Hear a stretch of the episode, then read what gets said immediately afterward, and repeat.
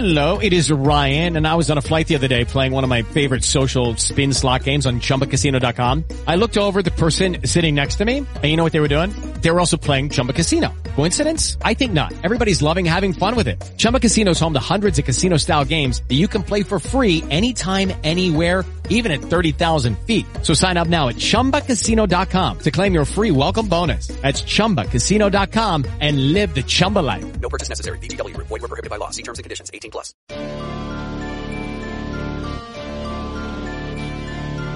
Are you searching for the best in online black radio? Then go to blacktalkradionetwork.com, helping you filter through the noise. Real talk, black talk.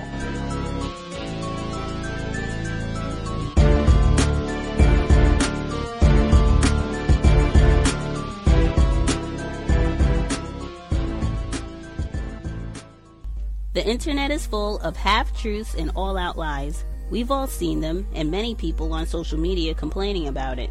Here's your chance to show and prove. WorldAfropedia.com is a black owned and operated encyclopedia. There are several thousand articles, but we need help. We can't uncover all the truth ourselves.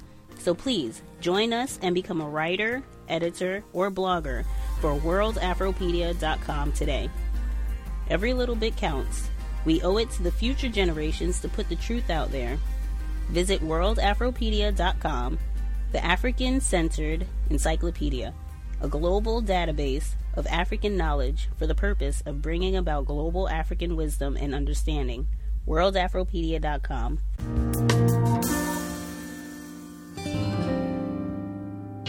Ladies and gentlemen, today's feature presentation, Driving Miss Daisy. Oh, man. Just, just what I'm talking about. It's terms of endearment shit. I'm out of here, man. Hey, yo, check it out, man. I got Black Caesar at the crib, man. Y'all want to go check that out? That's the idea. Could- We could have rolled it from the beginning, y'all. Where Fuck came. Hollywood. Taraji P. Henson made under 2% of Brad Pitt's in the Benjamin Button movie of her salary in that. So she's publicizing her new memoir called Around the Way Girl. And she talks about her film, The Curious Case of Benjamin Button, in which she was the third billed star alongside Brad Pitt and Cate Blanchett, each of whom received millions of dollars for their role in the movie, where she was promised or somewhere in the mid six figures for her role as Queenie, who is the adoptive mother of Benjamin Button.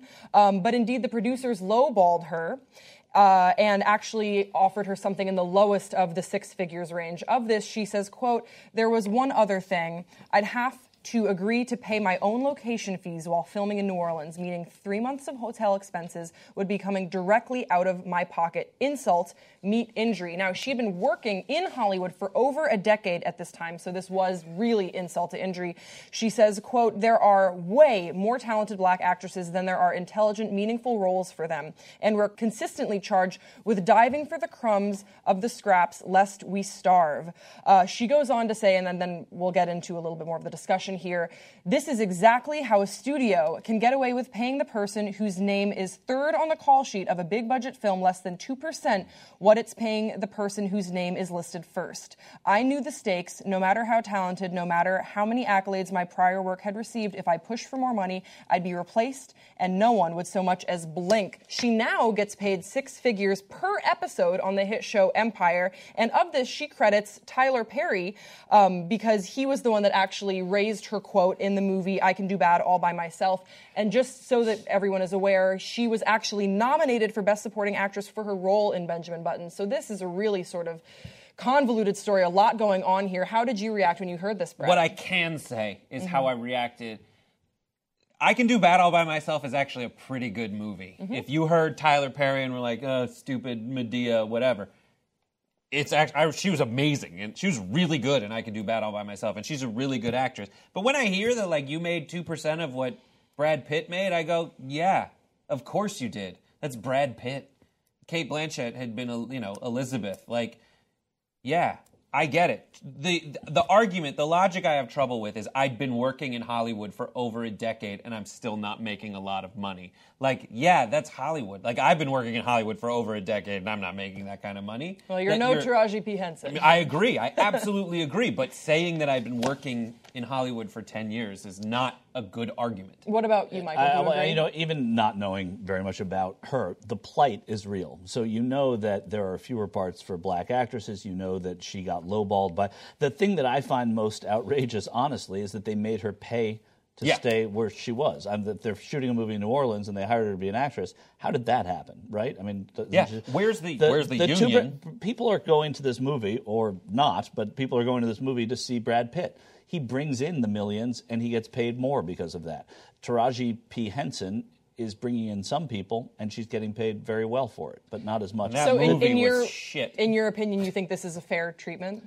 I, I, you know, I, I don't know. I can't, it's unfair for me to say it. What, what, what? I totally agree with Brett. I feel like th- I'm not. A, I don't find it appalling that she's getting two percent of what Brad Pitt is is making. I think that that should not be the headline of the story, though. The headline of the story is that it's really hard for black actresses, and it took someone like Taylor Tyler Perry, who's a black director and producer, to pay a black actress what they should be making and, and give and create parts for black actresses that don't exist. So I think to that end, her her her story and her plight are very real. The that she made less than a lot less than Brad Pitt. Of course, she made a lot less than Brad Pitt. There aren't people went to that movie to see Brad Pitt, right? And it wasn't very good. Yeah, no, I, I worked at a talent agency for two years, and the lowest of six figures in a movie at that kind of role, even if it's third billing, like there are a lot of clients of all colors and genders who are at that weird weird level. They need something big to happen, and it's it's it's unfortunate that there's way more opportunities for like white actors and to to get Right. that role, like that cookie role, like. How would she ever imagine that the role of Cookie would ever come about? And ask And anyone anything nomination, About, yeah, right? ask anyone anything about Empire. It was like this was a case of like us really believing in this project and everyone telling us we're crap. It had to go to Fox, which you know it goes. Fox is the one that stops airing original programming at 10 p.m. as opposed to the other ones that go to 11. Fox is that next tier. I mean, I did my job at the agency was to call for the ratings, and Fox was always a step, for the most part, lower than the other networks until American Idol. Isn't that on Fox? Mm-hmm. But yeah, so that's it's tough. And and it did, but it, here she made six figures, nothing to sneeze at. She got a nomination, which propelled her career. Right? I, I, I'm sure there's more to her story that makes her right, and but I'm not arguing Yeah. with it. I'm just saying I'm not outraged at the percentage of Brad Pitt. Yeah, I think for me, what stuck out, and it sounds sort of similar to you, Michael, is the lack of opportunity for women of color in Hollywood or in television. or on this panel. or or on this panel. Um, and another thing that stuck out to me was the the inequality of her treatment when she was on the movie, because you know for a fact that Cate Blanchett's every need and desire was taken care of, um, and the fact that she is the third star in that movie, and she is a her she's a memorable character again. She was nominated for Best Supporting Actress, and that she had to. Uh, figure out her own hotel expenses and everything. that is absolutely outrageous Right. and inappropriate, and it, it just wouldn't have happened to Cate Blanchett or Brad Pitt. And that is the the unequal treatment is what really is bothering me and doesn't sit with me. Uh, and then again, back to the the lack of opportunity, and it's been a chronic. Um, almost sort of, I, I want to say, sort of disease in Hollywood that that women of color, people of color, are so underrepresented on television screens, and we're making strides. We absolutely are, and Empire is a great example for that. But just think, when when did you know this movie come out? When did Benjamin Button come out? It wasn't that long ago, and 2008. yeah, there you go. Is that right? You're Yes. just- you're right. Okay. How do you know that? 2000, 2008, um, and it's still, you know, s- even even then, 2008 wasn't so long ago, and we're still, uh, we're, we still haven't come as far as I would like for us to. Uh, Here's what it would be. They spent way more money on transforming Brad Pitt into a shriveled raisin baby than they did on Taraji P. Henson, a real person. Five, four, three. She's pure alligator. Pure white. Two. Albinos that do make it to reproductive age can't find a mate because they look funny. Albino affairs.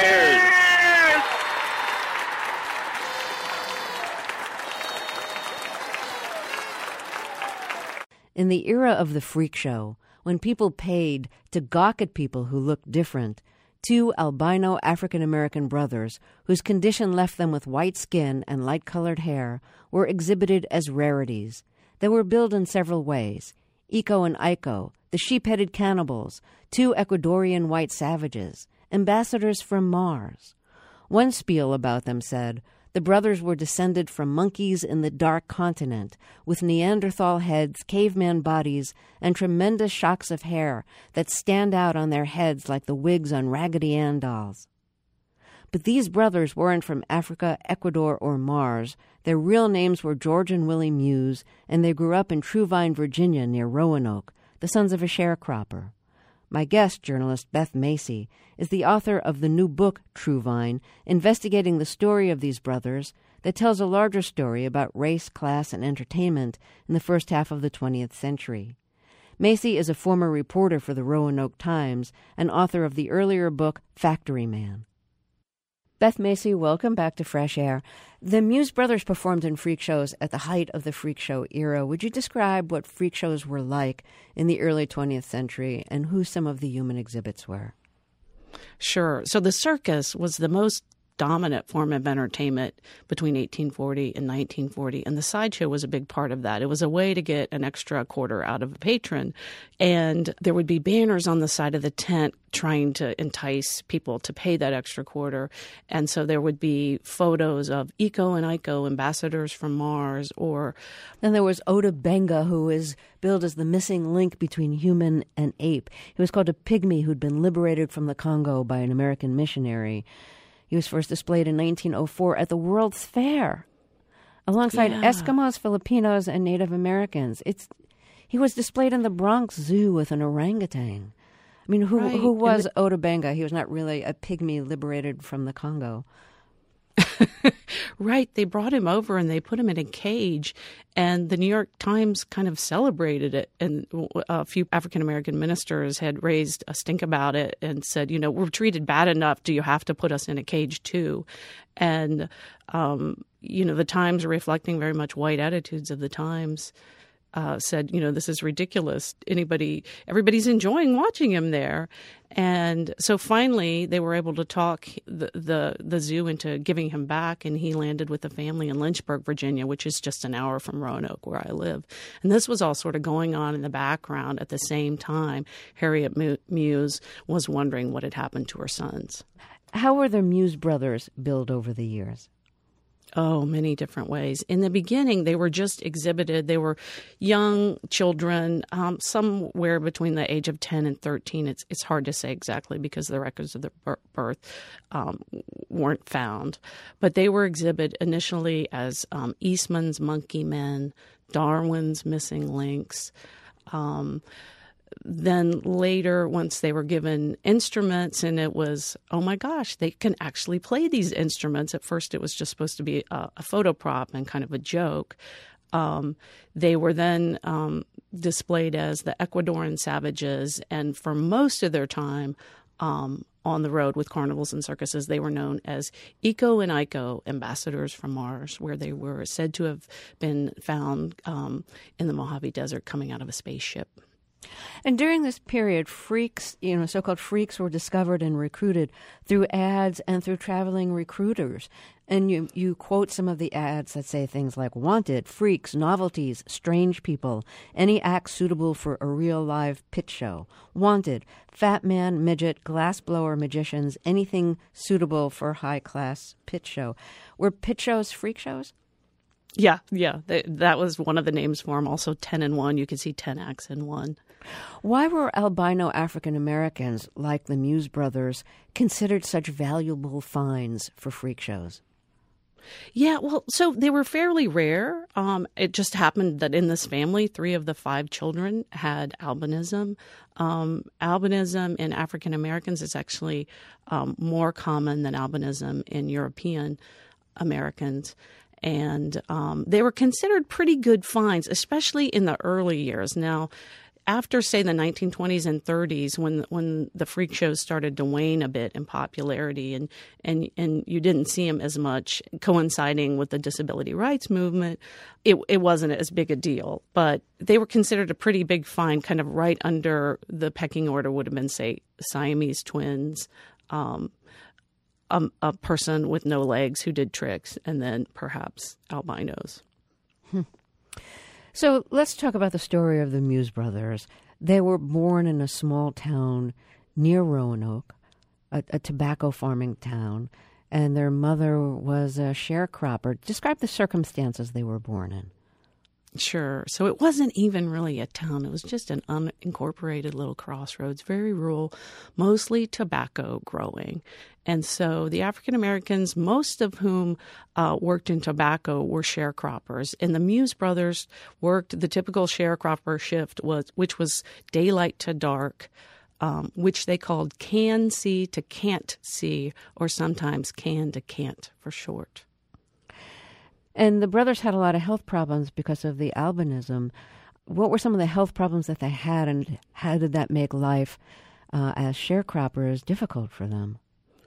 Right. So being out in the sun all the time would have been really hard. They burnt at kind of the first flash of the sun, and their eyes um, had they had an oscillating eye condition that was sometimes referred to as dancing eyes, and so they had their vision problems for from a very young age.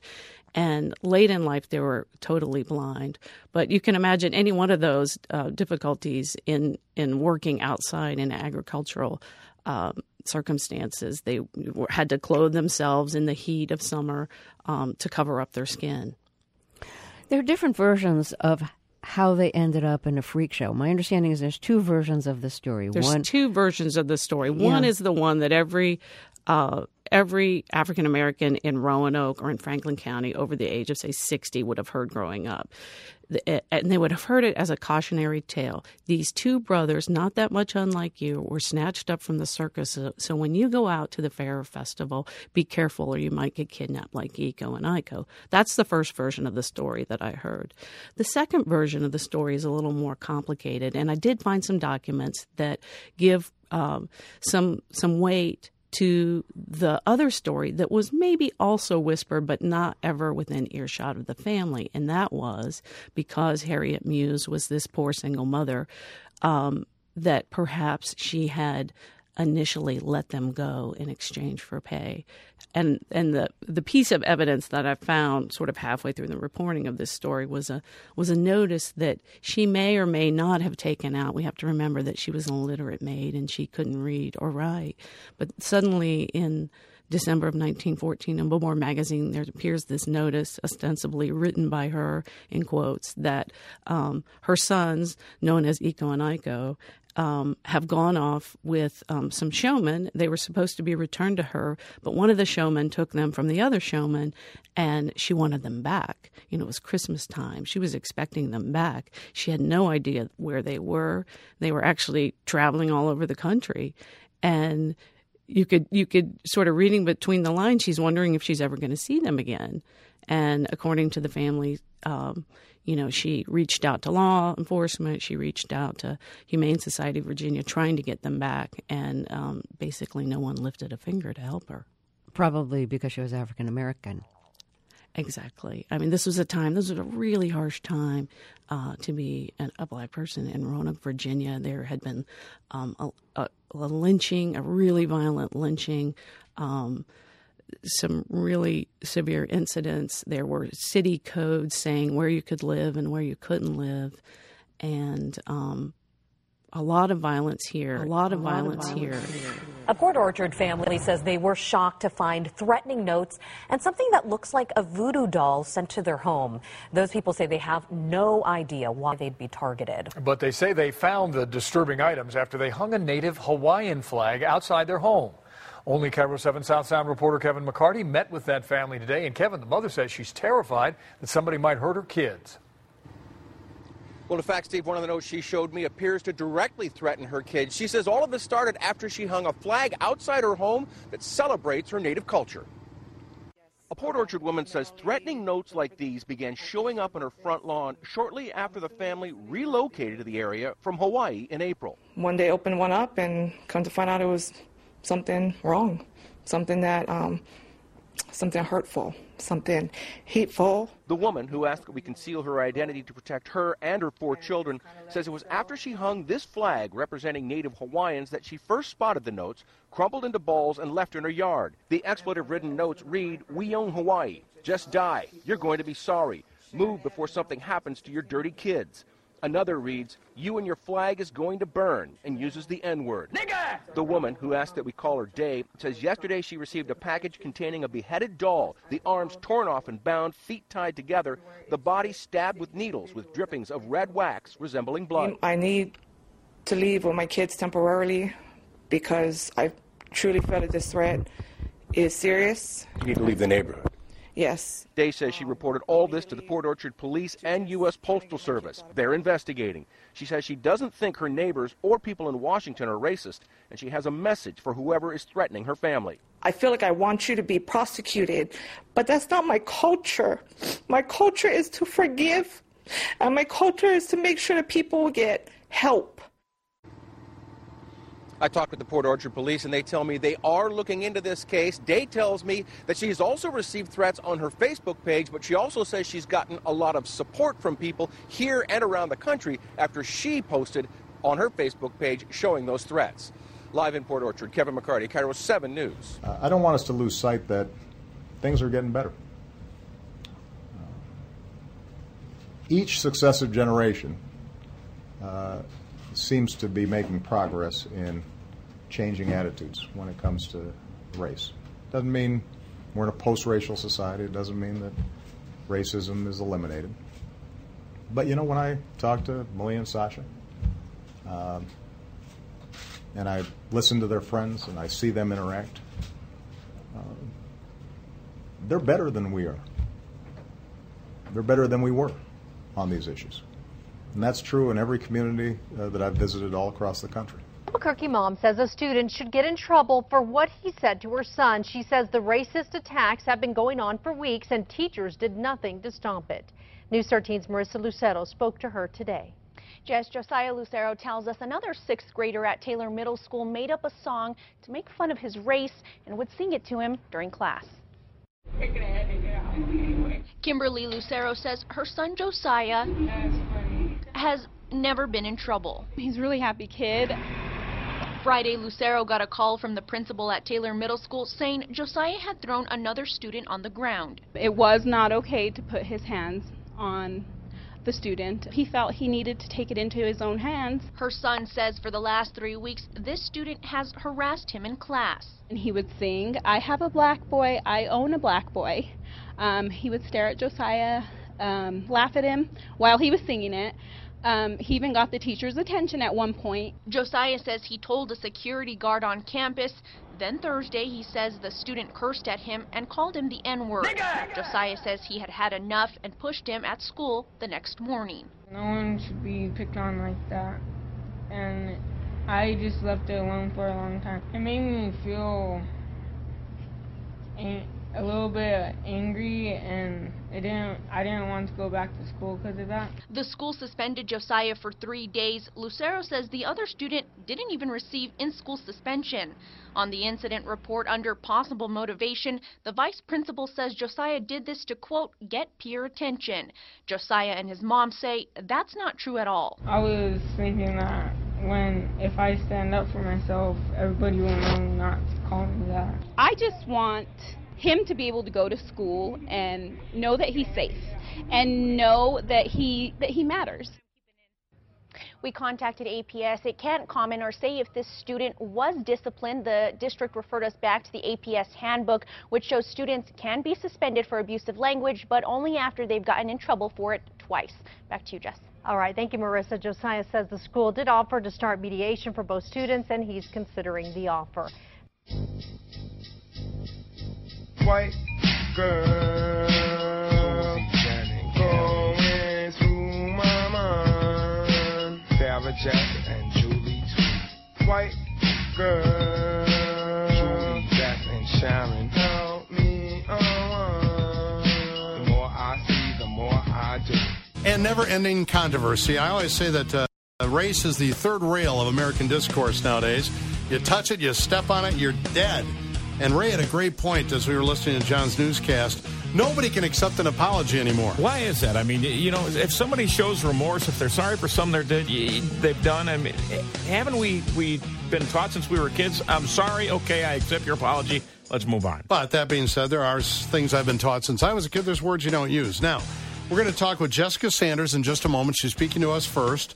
And she is the woman, you'll see her everywhere, caught on video in a festival confrontation earlier this summer. Uh, Jessica Sanders says it was wrong to use the word, but plans to fight the case. She's been uh, hit with uh, one or two hate crime charges now over essentially an N word tirade. Let me explain what happened. The video, which was shot by the other gentleman involved in this, his name is Ernest Crim III.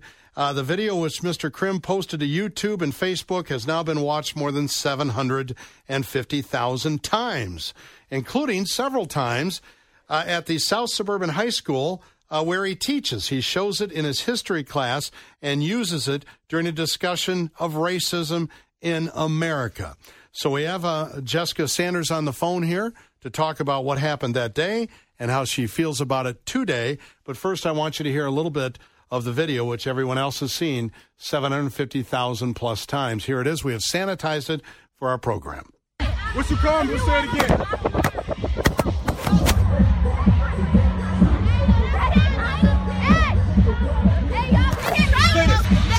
She knocked my So if I hit her, what happens to me? What happens to me? What happens to me? My phone out my hand. Calling me Y'all gonna let What type of people are y'all? Know me, man. I'm a You act Say, keep saying, keep saying, keep saying. What, what, what did you call my wife? Give me your name too. Give me your name. over me and call me a Check it out. Check it out. All right, so Mr. Crim is recording the video, obviously. Mr. Crim sounds pretty amped up there. Uh, Miss uh, Sanders, uh, the Chicago police arrested her at work and only told her they wanted to ask her about something that happened in a few or a few weeks ago when they took her into custody.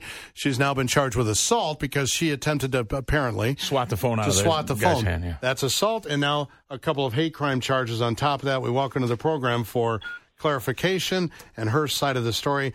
Jessica Sanders joins us here on WDLS. Jessica, can you just tell us what led up to that confrontation? I um yeah, actually my it was just me, my best friend of 14 years before I was a freshman. Um her nephew was there with us and then another one of our girlfriends.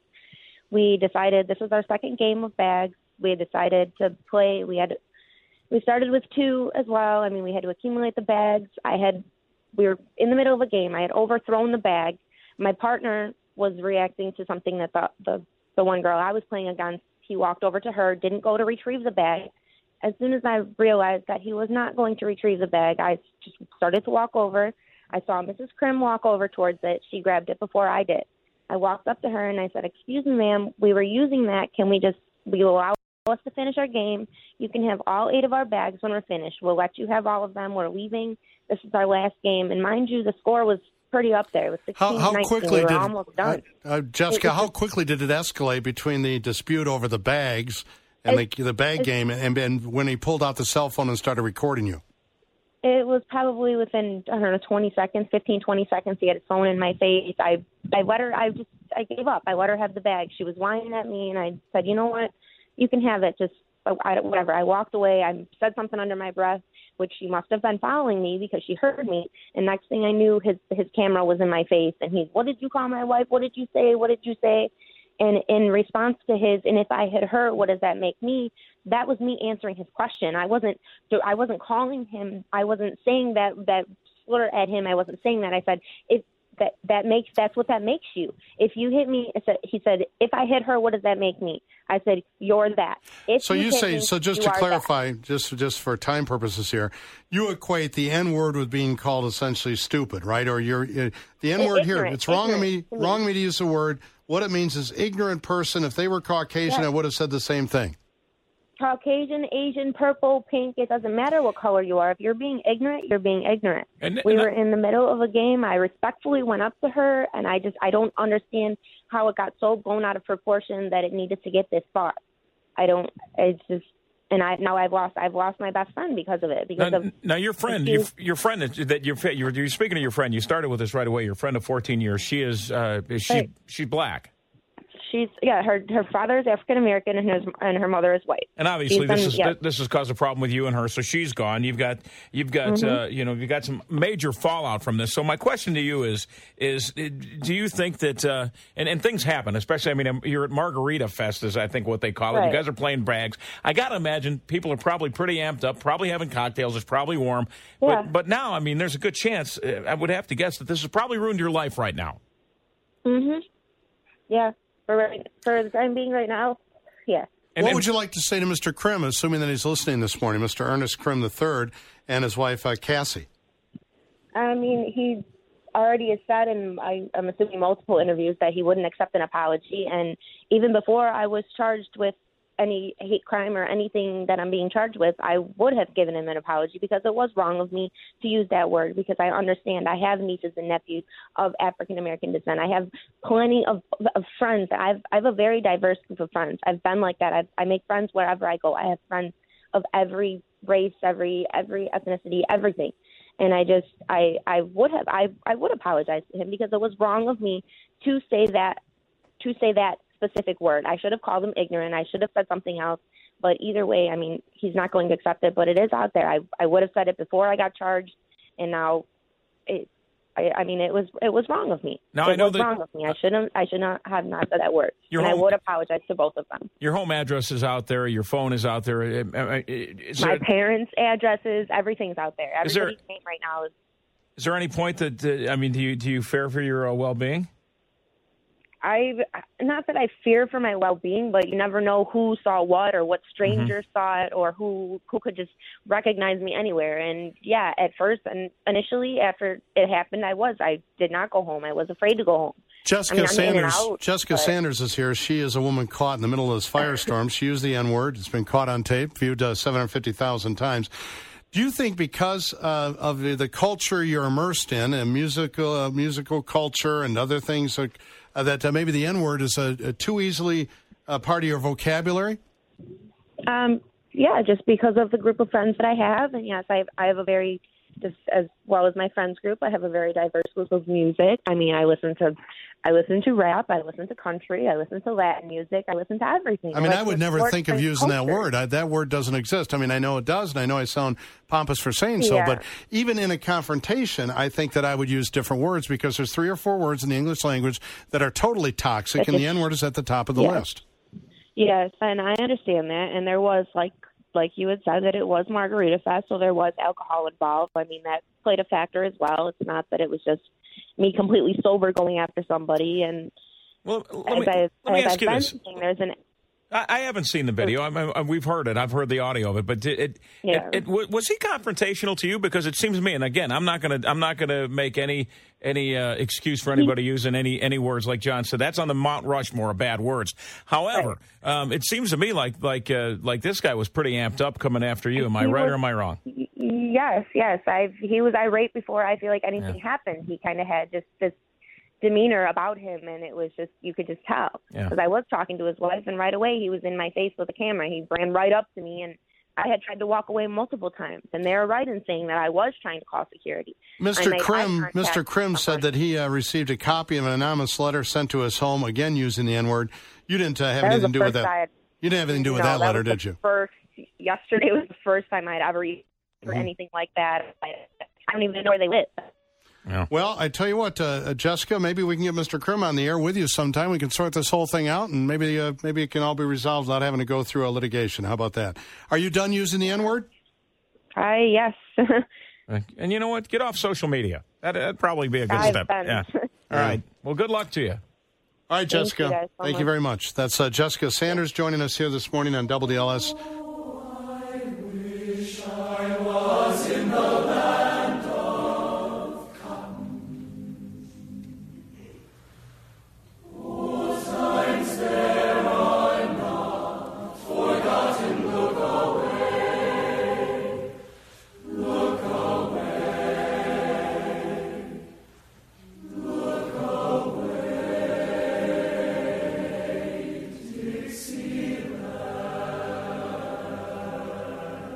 It's a piece of Mississippi's dark history marked with a sign so we remember the life and death of Emmett Till. But now one of the historical markers for Till is marked with bullet holes, and it's not the first time. WJTV's Mallory Pullen traveled to the Delta to find out what's being done about it.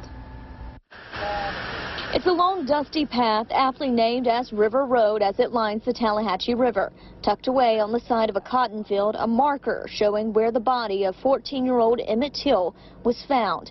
That marker now riddled with bullet holes. I, I was very emotional. Um, I did not expect to um, see this, uh, the site, the marker with bullet holes in it.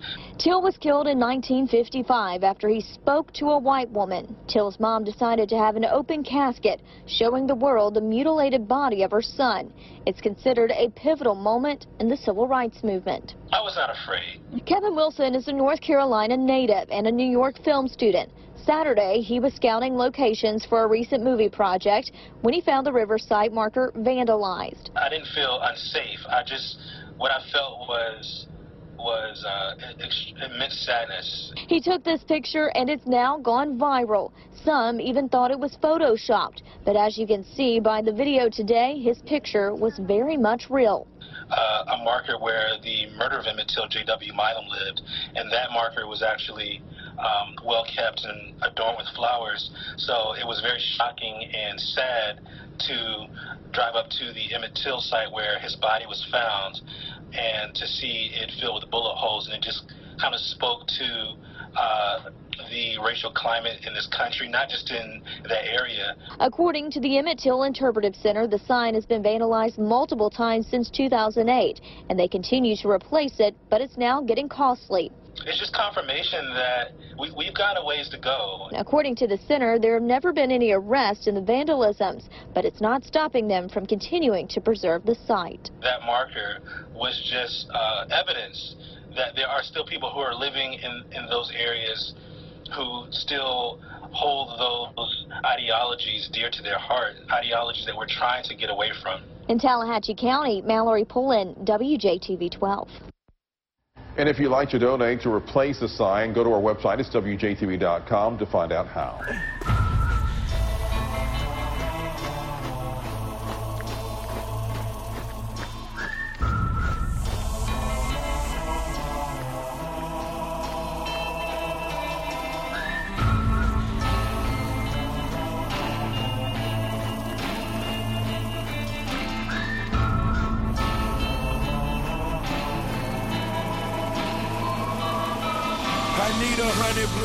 Black for a hundred bad men, a hundred black grapes so I can lay they ass in. I need a hundred black preachers with a black sermon to tell from a hundred black Bibles. Why we send them all to hell, I need a hundred black coffins, black coffins, black coffins. I need a hundred black Lincoln Cemetery in Gulfport, Florida, is a historic resting place for many prominent African Americans. For decades, it's also suffered from neglect. Some locals say that's about race. Others believe it's a little more complicated than that. For NPR's Code Switch team, Quincy Walters of member station WUSF reports. On a sunny, humid Florida afternoon, I'm walking with Chico Cromartie through Lincoln Cemetery. So, where are we heading now? We're heading to my grandmother's grave here and uh, she was buried here in 1996, and uh, I come out here often to visit her grave. But today, Cromartie doesn't stop there. He walks me deeper into the cemetery grounds. The farther back you go, the more unruly the foliage becomes. Vines and roots cover and creep under headstones. Here, Cromartie shows me the grave of a man who was born a slave. This is uh, John Shorter headstone here. He fought in the Civil War and he fought in the uh, Spanish American War. Like Shorter's, many of the graves here are for African American veterans. The headstones aren't white like they are in Arlington National Cemetery. Most here are weathered gray, green, and black. Cromartie says the people buried here deserve to be remembered, especially in this area. Because African Americans here are a big part of of this city. And that's evident by who's buried here. There are black doctors, civil rights activists, educators. But locals say there was a time when the only black folks welcome in this town after dark were the dead ones. You see, when this cemetery was established in 1926, the city of Gulfport was a sundown town, a place where African Americans faced harassment or violence if they dared to be here at night. That history may be one reason why Lincoln has been neglected so long, according to Duke professor Karla Holloway. She's the author of Passed On African American Mourning Stories. You still have thousands of families who have been denied the opportunity to establish a connection that is a memorial connection, a family ritual of visiting and cleaning and caring for a grave. And that lack of connection has impacted Lincoln Cemetery across generations. In the late 50s, bodies were disinterred from a nearby black cemetery and haphazardly reburied here at Lincoln. Grave markers were lost. Years later, a fire destroyed some cemetery records, leading to more confusion. A 1968 newspaper article reads Lincoln Cemetery rest in rubbish. Fifty years later, it's still in rough shape. I started looking around and I was like, this is unacceptable. This is not the way it should be. That's Vanessa Gray, a 22 year old waitress. She started cleaning the cemetery on her own last year, then created the Lincoln Cemetery Society. It's a group of volunteers who get together and clean when they can. But Gray wonders why the city hasn't done more to help. I don't want to say it's a race thing, but I want to say it's a race thing, and I and I hate to say it like that. Brian Battaglia, a lawyer with the local NAACP, says there's more to the story. The current owner, Sarley McKinnon III, is black. He bought Lincoln because his parents are buried here. We reached out to McKinnon, but he hasn't responded.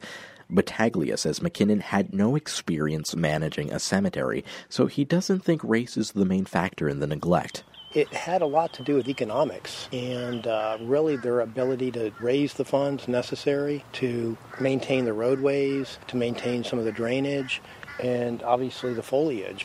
In 2015, the city of Gulfport started helping with basic maintenance. It periodically mows it and takes out weeds, but NAACP's Battaglia says that even though the cemetery has racked up nearly $30,000 in code enforcement liens, the government can't just take it over. If you look at some of the statutory provisions that address cemeteries, at least here in the state of Florida, there are a lot of gaps Battaglia recently pushed through a resolution for the city council declaring the historical significance of Lincoln Cemetery.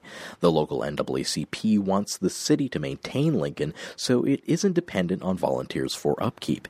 And that would give Gwendolyn Reese some comfort.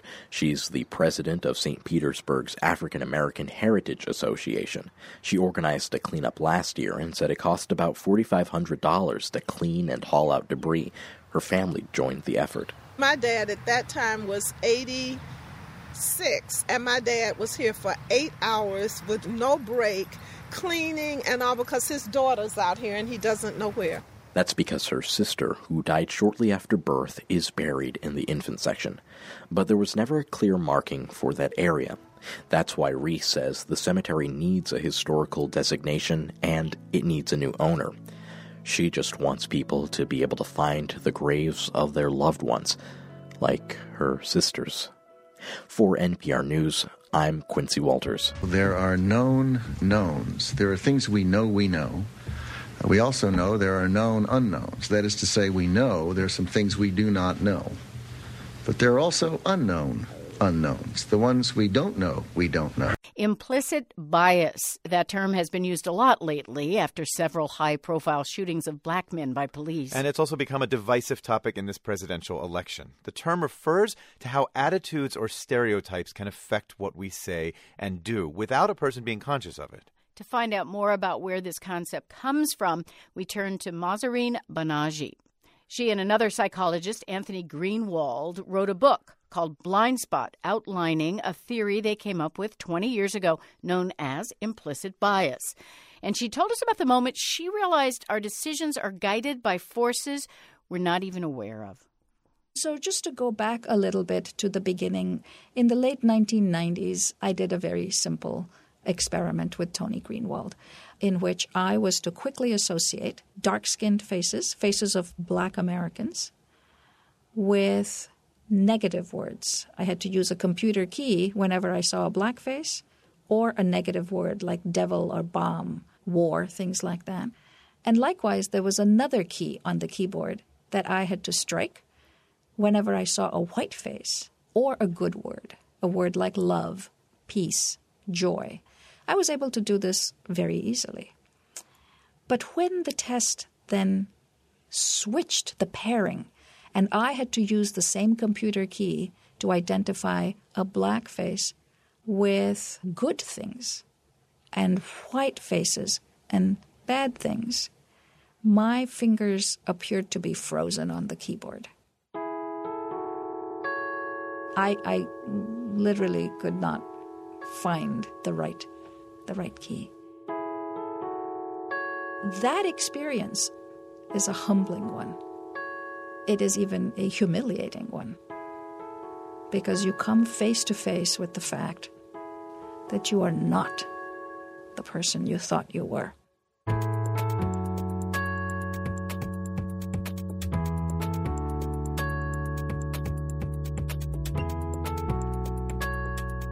Secretary Clinton, last week you said we've got to do everything possible to. The first time I heard Hillary Clinton use the phrase implicit bias in the first debate, it didn't go unnoticed.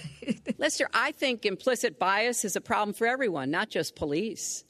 I think, unfortunately, too many of us in our great country um, jump to conclusions about each other.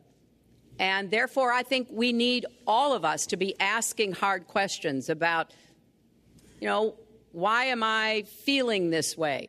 She answered it that this is not just about the police, this is about all of us, that we ought to be asking ourselves, why do I have this feeling? Welcome to the first and only vice presidential debate of 2016. When I heard Mike Pence speak about implicit bias, it was obvious that he didn't know what it was. Governor when Pence, an African American police officer is involved in a police action shooting involving an African American, why would Hillary Clinton accuse that African American police well, officer of implicit I, I, guess I That's when I thought, oh, Mike Pence doesn't get it. He thinks that if a black police officer shoots at a black person, that can't be implicit bias. That's how much work we have to do that we haven't even gotten this simple idea through that women don't hire women and black police officers shoot black people because the bias is implicit.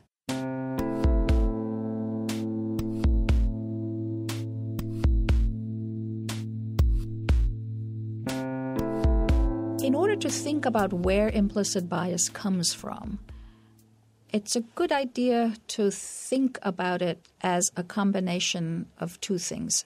First, our brains, human brains, have a certain way in which we go about picking up information, learning it. If I repeatedly see that doctors are male and nurses are female, I'm going to learn that. But the second part to implicit bias is the culture in which we live. There is a culture that, for whatever reasons, has led to men being surgeons and women being nurses. If I lived in a culture where the opposite happened, I would have the opposite bias. Um, at any moment when we discover things about ourselves or about um, the world that are new, we have to expect the kind of reaction that we're getting. But the mark of an evolved society is how quickly do we come to terms with it? How quickly do we realize that finding out that we're biased need not mean that we have to remain biased? So I have great hope just because I look at the history of this country, where we used to be and where we are today, and I see nothing but a path that is on the way towards doing better. Psychologist Mahzarin Banaji, who helped come up with the theory of implicit bias. War on the Bronx. Booms and bangs shatter eardrums, and the shuffling of many feet sparks fear among neighbors.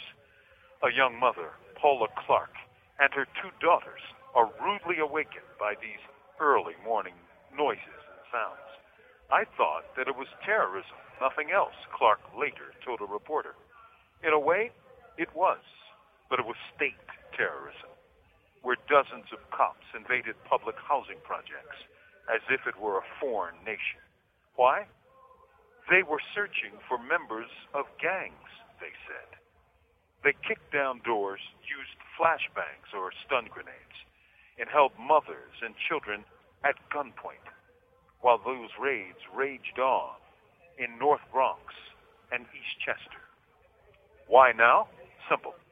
The courts have outlawed their notorious unconstitutional stop and frisk tactics, and this is how the state responds literally, war on the poor. They called it the largest gang raid in modern New York history. Over 700 cops descended on the Williamsbridge neighborhood, where over 70 young men were arrested, some for charges over a decade old. Are gangs that big a problem in New York? Not according to CUNY law professor Babe Howell, who found that gang motivated and related crime accounted for between 1 and 2% in the city between 2000 and 2013. So something else is afoot, isn't it? We have been here before. In 1990, North Carolina's Bureau of Investigation staged Operation Ready Rock when it laid siege to a black neighborhood in Chapel Hill. Over 40 cops, including K9 and armed paramilitary forces, attacked the community in the guise of seeking crack cocaine. Almost 100 people were detained, although only 13 were actually arrested. A class action suit against the government was filed and won, but the damage had already been done. The raid was a clear case of racialized policing, same as here in the Bronx. But guess what? Being a member of a gang isn't a crime. In fact, the First Amendment to the Constitution allegedly guarantees the right of free association, doesn't it? Apparently, when you're poor or live in a public housing project, the Constitution doesn't apply. From Imprisoned Nation, this is Mumia Abu Jamal. I'm sorry, so sorry. We begin today's program with a startling apology. This week, the International Association of the Chiefs of Police is holding its annual conference in San Diego, addressing the some 16,000 police chiefs and other law enforcement officials gathered. IACP President Terrence Cunningham made these remarks. In the past, the laws adopted by our society have required police officers to perform many unpalatable tasks such as ensuring legalized discrimination or even denying the basic rights of citizenship to many of our fellow Americans. While this is no longer the case, this dark side of our shared history has created a generational, almost inherited mistrust between many communities of color and the law enforcement agencies they serve them. Cunningham's formal apology comes at a time of great tension between cops and communities throughout the nation. Some found this an important first step in the right direction. Others believe his comments left much to be desired. For more, we turn now to three guests. Delores Jones Brown is a professor at the John Jay College Center on Race, Crime, and Justice. Brian Moriguchi is president of the Professional Peace Officers Association. And finally, Melina Abdullah is a professor and chair of Pan African Studies at Cal State LA and an organizer with Black Lives Matter. My thanks to all three of you for joining us today. Thank you for having us, Alex. Uh, this organization, the IACP, it's it's been around for more than a century now, and they hold a conference each year, bringing together law enforcement, pretty much just from about every level: federal, state, local, county, tribal, even. Uh, Delores Jones Brown, I'm curious, what do you make of the fact that in this current moment, 2016, the president Terrence Cunningham chooses to issue a, a formal apology during his four-minute speech? I think that it is an attempt to um, give some credence to the feelings that uh, folks in the African American and broader people of color community are feeling. But the apology, for my taste, falls short, particularly when um, the president says that it's no longer the case that discriminatory policing takes place. Just last week, San Francisco's police department was cited by the Department of Justice for violence against minorities, and the Department of Justice recommended 272 reforms. Part of the evidence against the department was um, racist uh, emails between members of the police department. And so the, the notion that there is no modern day impact from the racialized history of policing is um, disingenuous. I, I, think that phrase "no longer the case" struck many as as somewhat unawares of current events. Melina Abdullah, I'm curious what you are hearing in terms of how people are responding to these remarks. Right. I just echo what uh, Professor Jones just lifted up that um, in the past, and while this is no longer the case, are two of the most problematic pieces of what he said. Um, of course, we want the apology for what's happened in the past, but more important than an apology is a change in behavior and a change in the way policing works. So we do want an acknowledgement of um, the history of policing, that it comes from a history of slave catching that was meant to target and oppress especially black people. Um, however, when we think about that more black people are killed at the hands of the police now than they were at the height of the lynching era, um, we need to look at current conditions and um, be willing to change the way policing works. Brian Moriguchi of the Professional Peace Officers Association. I would like to note that prior to these remarks we just played from Terrence Cunningham, he did note the, the bravery, the dedication, the many, many years of service that so many officers throughout this country uh, have spent but I know for many officers, his remarks uh, seemed really off base in a completely different direction. How did you hear them? Well, there is a strong push by, by those in the civil rights community to try and spin the narrative that law enforcement today is similar to the law enforcement uh, 50 years ago, and that's that's not true. Uh, comments like slave catching, your your previous uh, person mentioned, police officers today are not out there slave catching. Uh, that that that is to inspire a racial divide and anger amongst uh, amongst people and police officers. I I don't think that's appropriate at all. Now, in his message, I think it's important to note. I don't have a problem with his apology, uh, but it's important to note that the police officers today are not the same as they were in the past 50 years ago. Police work today is much better. That doesn't mean we don't have our problems, and that doesn't mean that we don't have racist cops out there. We do and we need to work together to weed those people out. Sonic's my man, Minnesota. I'm letting the beat ride out because it's a part that I like when it come up, you know what I'm saying? I take this time to say what's up to my family. you hear that? You know what I'm saying? For sure. Just observe the excellence of that. That's many. Then. Hey, back. Fall back. Uh-uh. With the guitars. It's hip-hop music. It's good enough to speak for itself. And you got to do right by it. Minnesota. Ain't no black people in Minnesota. The city of Edina has dropped charges of disorderly conduct and failure to obey a traffic signal against Larnie Thomas. Thomas, who is African American, was originally charged after a plainclothes officer stopped him last week for walking in traffic. Part of the incident was captured on video by a witness. It shows Thomas arguing with Lieutenant Tim Olson as Olson holds on to Thomas by his jacket. The video was widely circulated, and some are using it as another example of excessive use of force by police against a black man.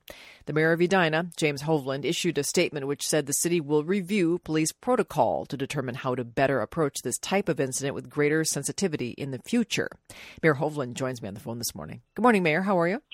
Good morning, Kathy. I'm doing well. Good. Thanks Thank for you. joining us. You know, for folks who are not familiar with the situation, could you explain what was Larnie Thomas doing wrong?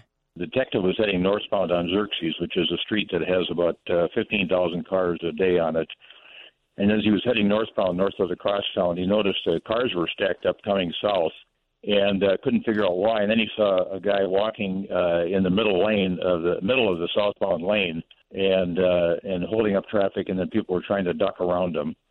And so, uh, recognizing that the guy's safety was at risk and that traffic had backed up as a result of him walking in the southbound lane of traffic, and I think he had headphones on. So the uh, officer intended to get his attention, so he pulled in behind the guy with his lights on and used the car horn to attempt to get his attention. And he turned to look at the officer and continued walking in the lane of traffic. The officer then drove in front of the man to block him from continuing in the southbound lane of traffic. Uh, the guy ignored the officer and walked around the squad car, continued to walk in the lane of traffic. The officer got out of his vehicle and started to follow him and asked him, asked him to get out of the lane of traffic and stop. The guy kept walking, told him he could walk anywhere he wanted to walk.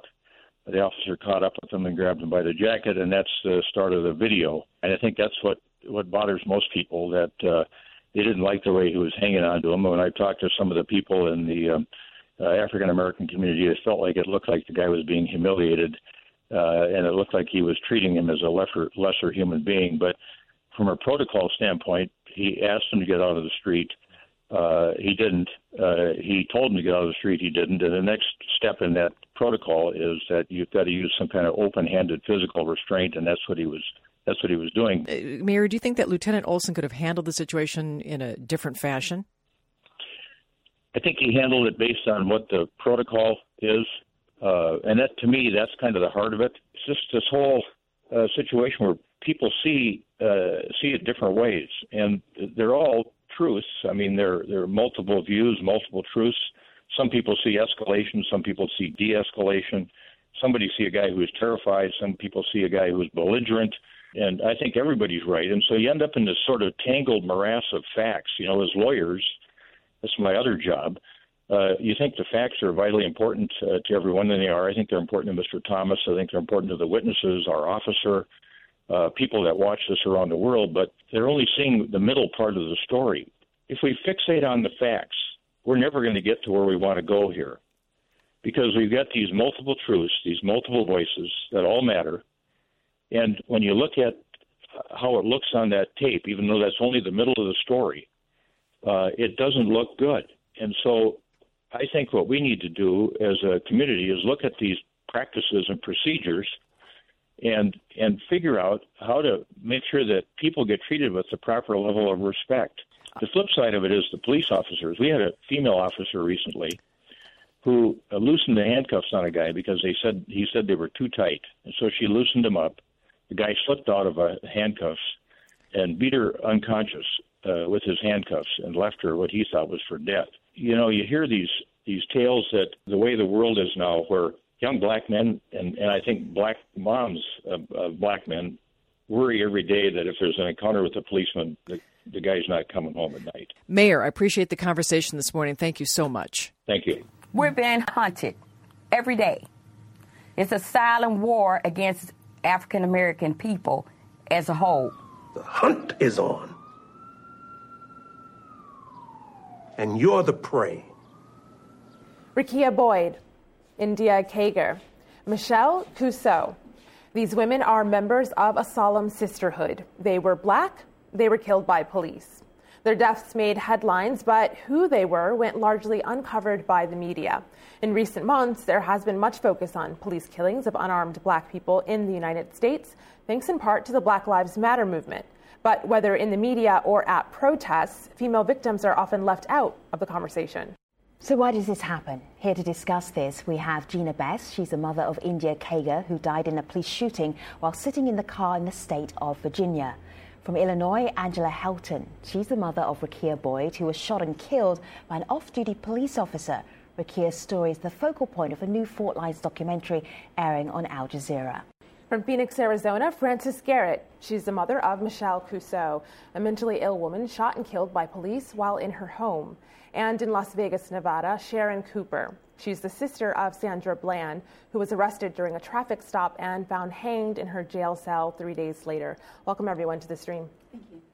In the last couple of months, I've been looking at stories of black women who had violent altercations with the police and actually were, were killed in those violent altercations with police and they were unarmed at the same time. I've been doing that for Fault Lines. Um, when I was in Chicago, I met up Angela with Martinez, who's your son, and he was talking about Rekia, who was one of these young women whose, whose stories doesn't get that much attention. She's become better known over the years. I want to show you the, the activist that we spoke to. Her name is Page May, and she tried to explain why these stories, why are these stories not being told? Why are they not being seen? This is Page May speaking in the upcoming Fault Lines documentary, Black Women's Lives. Have a listen. people don't care about black women. They just don't. We're in the way in the case of Rekia Boyd. We're too, we're angry black women in the uh, we're just too angry and too black and too womanly in the case of Sandra Bland. Like we're either too X or we're we're invisible. See, Angela Martinez has been doing everything to make sure that Rekia's name is not forgotten, that her legacy is out there. As her mum, what do you want us to know that's important to what he's doing, the activism that he's doing? Oh, it's, it's very important. Um, it's a couple of things that happened to Rekia that um, you guys don't know. Um, was shot, executed because she laughed at the police, mm-hmm. at Dante Servin, and he took her life for that. Uh, what the media saw, uh, Dante Servin fired three shots. When my baby got shot, you know, the little yellow cones went from A to M, and you're going to tell me that you only fired three shots? When my baby got killed, they would not let her the ambulance come to pick her up. They had to take out the gurney. The police were standing there drinking coffee or whatever. They had to take the gurney, roll it down the street to put my baby on. They would not move. Okay? Uh, the hospital, my daughter laid in the emergency room from 1.30 a.m. until 6.30 a.m. She was pushed against the wall and everybody bypassed her. When um, I forgot what the doctor's name when she came on duty, she felt that you know Rekia had a faint pulse, so she tried to save her, but she couldn't. Um, you know, I know how you mothers feel, but tell me, have you seen your child? The place where she was shot brain matter all over the ground, mm. and her lip gloss because she loved lip. Her brains was all no. over the apple. No. You know, and that mm-hmm. hurt me so bad because that was my baby, and uh, this is the first interview that I'm giving, and it probably would be the last because I don't give interviews. But it hurt me so so bad, especially the way that I found out. And until this day, no one has ever apologized for the death of my child. The only thing that they did, they came to her funeral with a bag of bloody hair in her purse and oh. gave it to me at her funeral. Well, see, she's gotten. You know, so I'm. So, I'm, Gina, I'm, go ahead. You know, to echo. I haven't. I'm sorry. I haven't really grieved. Uh, Not yet. What, why, Angela? What? Why? This was 2012. I, I, I can't bring myself. I can't. I haven't been to the cemetery since they laid her headstone down, and that's been four years. I haven't been to the cemetery. I can't bring myself. What I'm thinking is my daughter was so outgoing. I'm thinking that she's visiting someone and she'll be home later. I haven't really came to ter- terms with her being mm-hmm. gone. I I, I don't know mm-hmm. why. When Angela is speaking can I, to, can I, interject? Yes, yes. Um, and I and I apologize, Ms. Gina. You know, I always want to make sure that I'm clear that yes, I I represent the family of Sandra Bland in the capacity of her sister, um, but I do have a four-year-old daughter. So from mother to mother, um, I understand that type of hurt. Um, and, and, what I'd like to speak to, one, I'd like to say to Miss Angela um, kudos to you for your courage. Um, I understand how difficult mm-hmm. it is. Um. Martinez and my older sister have out, have actually forged a bond because we are Chicago okay. based, and mm-hmm. so they have taken a lot of strength from one another. And I will tell you um, that the that the reason that families can't bring themselves to go to the cemetery and, and can't bring themselves to go and visit their loved ones is because when we are wrapped up in the civil and criminal litigatory matters of the deaths of our loved ones, that is having to relive the tragic events Absolutely. that transpired with them over and over and over again. The trauma that is there. Yes, mm-hmm. re-traumatized, and the mm-hmm. band-aid that is continuously ripped off the wound as soon as it, it attempts to close a very little bit there is either a development in either one of our individual cases, or unfortunately, there is a new development that a new family has to go has to go through, whether it be male or female. And so we are then re-traumatized by that. That is so very real. And so the encouragement that I would like to give to you, Miss Angela, and to the rest of you all on the panel, if you haven't done so already, as mothers, we have the tendency to be the nurturers. That is what we do. But self care is, is so vital. Important. Yes, it is. It is vital. It takes time. And I can't tell you what the time frame is on it, but I will tell you that as much as you miss Rekia and Gina and Michelle, you have to take care of yourself because mm-hmm. you matter. You Mhm. really do. Mama says policemen shoot black people. Is it true? yeah, is it true? Is that true? Yeah, is it true? Is that true? And with that, Mayor Bill de Blasio joins us for this week's Ask the Mayor segment. Mr. Mayor, welcome back to WNYC. Thank you very much, Brian. On a very serious note, UN Police Commissioner O'Neill surprised a lot of people, I think, by coming to an immediate conclusion about the police killing of 66 year old Deborah Danner in her home in the Bronx, reportedly suffering from schizophrenia and swinging a baseball bat at the police sergeant, Hugh Barry, in close quarters in her home when Barry responded to a disturbed person call from Danner's neighbor. You said this should never have happened. It's as simple as that. Deborah Danner should be alive right now, period. And of course, Mr. Mayor, the Sergeants Union disagrees. They say, for one thing, you're rushing to judgment before an investigation. Why shouldn't they take that position? Uh, Brian, it's quite clear from what we know, and we know a lot. We don't know everything. I want to emphasize up front there needs to be a full investigation, then we'll be able to fill in all the facts. But what we do know is pretty substantial. And I met with Commissioner O'Neill just hours after the incident. And remember, he is not only our police commissioner, he's a 33 year veteran of the NYPD. He's played every role in the department.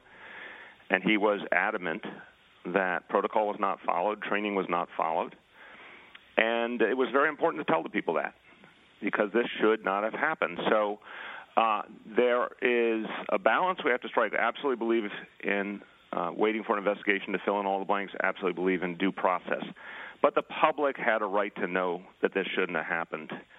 And uh, I really give Commissioner O'Neill tremendous credit for his honesty, his forthrightness. Um, he is a man I think New Yorkers have really come to see who speaks directly from the heart and from his experience patrolling the streets of this city. And it was the right thing to do. Um, the Daily News editorial page seems to, for once, back you up on something.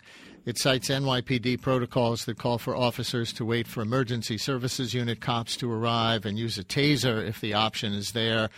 But the union president says basically once they were in that situation of her swinging a baseball bat at him in close quarters, he couldn't wait for ESU. Does do they have a point? No. Uh, I believe that Commissioner O'Neill is not only the leader of our police department, but the foremost expert on policing in this city. And he is abundantly clear, and I agree with his assessment. Uh, there were multiple options for the sergeant. Obviously, uh, it, what happened here is a human tragedy. Miss Danner should not have died. She was a 66 year old woman with a disease. And there was the opportunity to back away. There was the opportunity to wait for the emergency services unit. There was the opportunity to use the taser. She did not present a threat uh, to other people because she was in a contained space. Uh, no, I'm sorry. I mean, again, I will wait for all the details to come out so we can uh, provide additional analysis. But the reason this one bothers so many New Yorkers is the common sense of it all. A 66 year old woman with a disease should not end up dead. And by the way, what her sister Jennifer told me is that repeatedly police had come to the very same apartment, did things the exact right way, and gotten her to the hospital, uh, you know, appropriately. And I want to remind you, and I said this when I had my press conference, Brian, our police overwhelmingly handle these situations the right way. They're tough situations. I have a lot of respect for our police officers dealing with challenges of mental illness out on the streets. We're trying to do more and more to support them in that. But we had 128,000 calls so far this year for situations involving an emotionally disturbed person. The NYPD handles them constantly and well and very, very few on, any situation with any New Yorker, any adversarial confrontational situation, very rarely does NYPD discharge a weapon 31 times in all of 2015 in a city of 8.5 million people with 36,000 cops. 31 times was there a use of a weapon, and that's every kind of instance, including when criminals pointed weapons at police officers. So there's a lot of restraint. The vast majority of officers follow their training, follow their protocols. That did not happen here. Two years after his release from jail, Kalief Browder hanged himself at his home in the Bronx.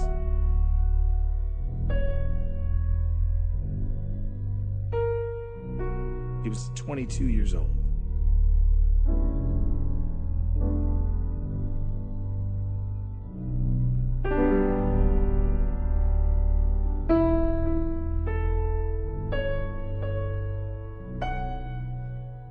I would have just been guilty, then my story would have been never been heard. Nobody would have took the time to listen to me. I'd have been just another criminal. The Kalief Browder story has been a powerful force, and some say was the driving force in successfully removing solitary confinement for 16 to 21 year, old, 21 year olds at Rikers Island. An announcement that came just last week. Venida Browder was a woman who tirelessly fought for criminal justice reform despite a system that failed her and her son. She literally died of a broken heart. Paul Prestia has been with and representing the Browders since the beginning, when the then 16 year old Kalief Browder was arrested for stealing a backpack and locked up in Rikers. His family could not pay the $3,000 bail. For three years, his trial was postponed. Browder spent 800 days in solitary confinement, often thrown into violent fights with correction officers and other inmates, until the case was dismissed in 2013 for lack of evidence. I was missing school. I wanted to be out there working. I wanted to be around my family and friends. That was Browder on the Pix 11 Morning News talking about the struggle to return to a normal life after Rikers. So difficult, he took his own life at his Bronx home in 2015 while his mother, Venida, was inside. She discussed it at the America Justice Summit. It was too many memories of what he went through. And no matter how I tried, I just couldn't get through. I'm sorry. Venida vowed to fight for criminal justice reform, despite never getting an apology from the city. The city won't acknowledge it. Rikers, NYPD, the judicial system. Just last week, a victory as she witnessed solitary confinement come to an end at Rikers for 16 to 21 year olds, despite opposition from union leaders. And earlier this month, she sat next to hip hop mogul Jay Z. I think you should be incredibly, and you are incredibly proud of your son. Who is now producing a six part docu series based on Kalief's struggle within the system. I look at Kalief Browder as a modern day prophet. A series which will now include the loss of Venida. She had that strain also of these lawsuits that were pending. Now, we did reach out to the city law department about those lawsuits and why they were not settled. They would only say it's an ongoing process. However, Melissa Mark Viverito, the city council speaker, an advocate for shutting Rikers down, put out a remarkable statement saying, Venida Browder, when you were here with her, it was impossible not to feel hopeful about a better future. The docu-series, by the way, is out in 2017. I'm Dan Mannarino, Pix 11 News. Context of white supremacy.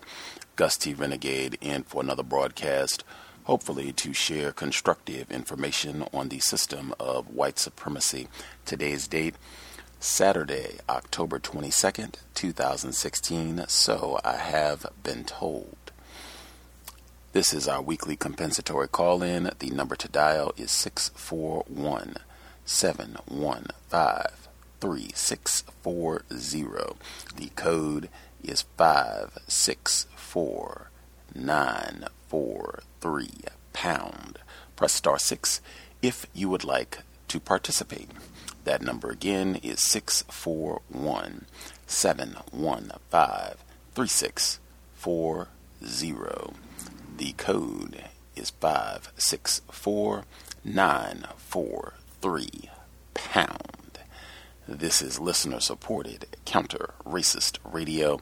The blog address is racism notes.blogspot.com.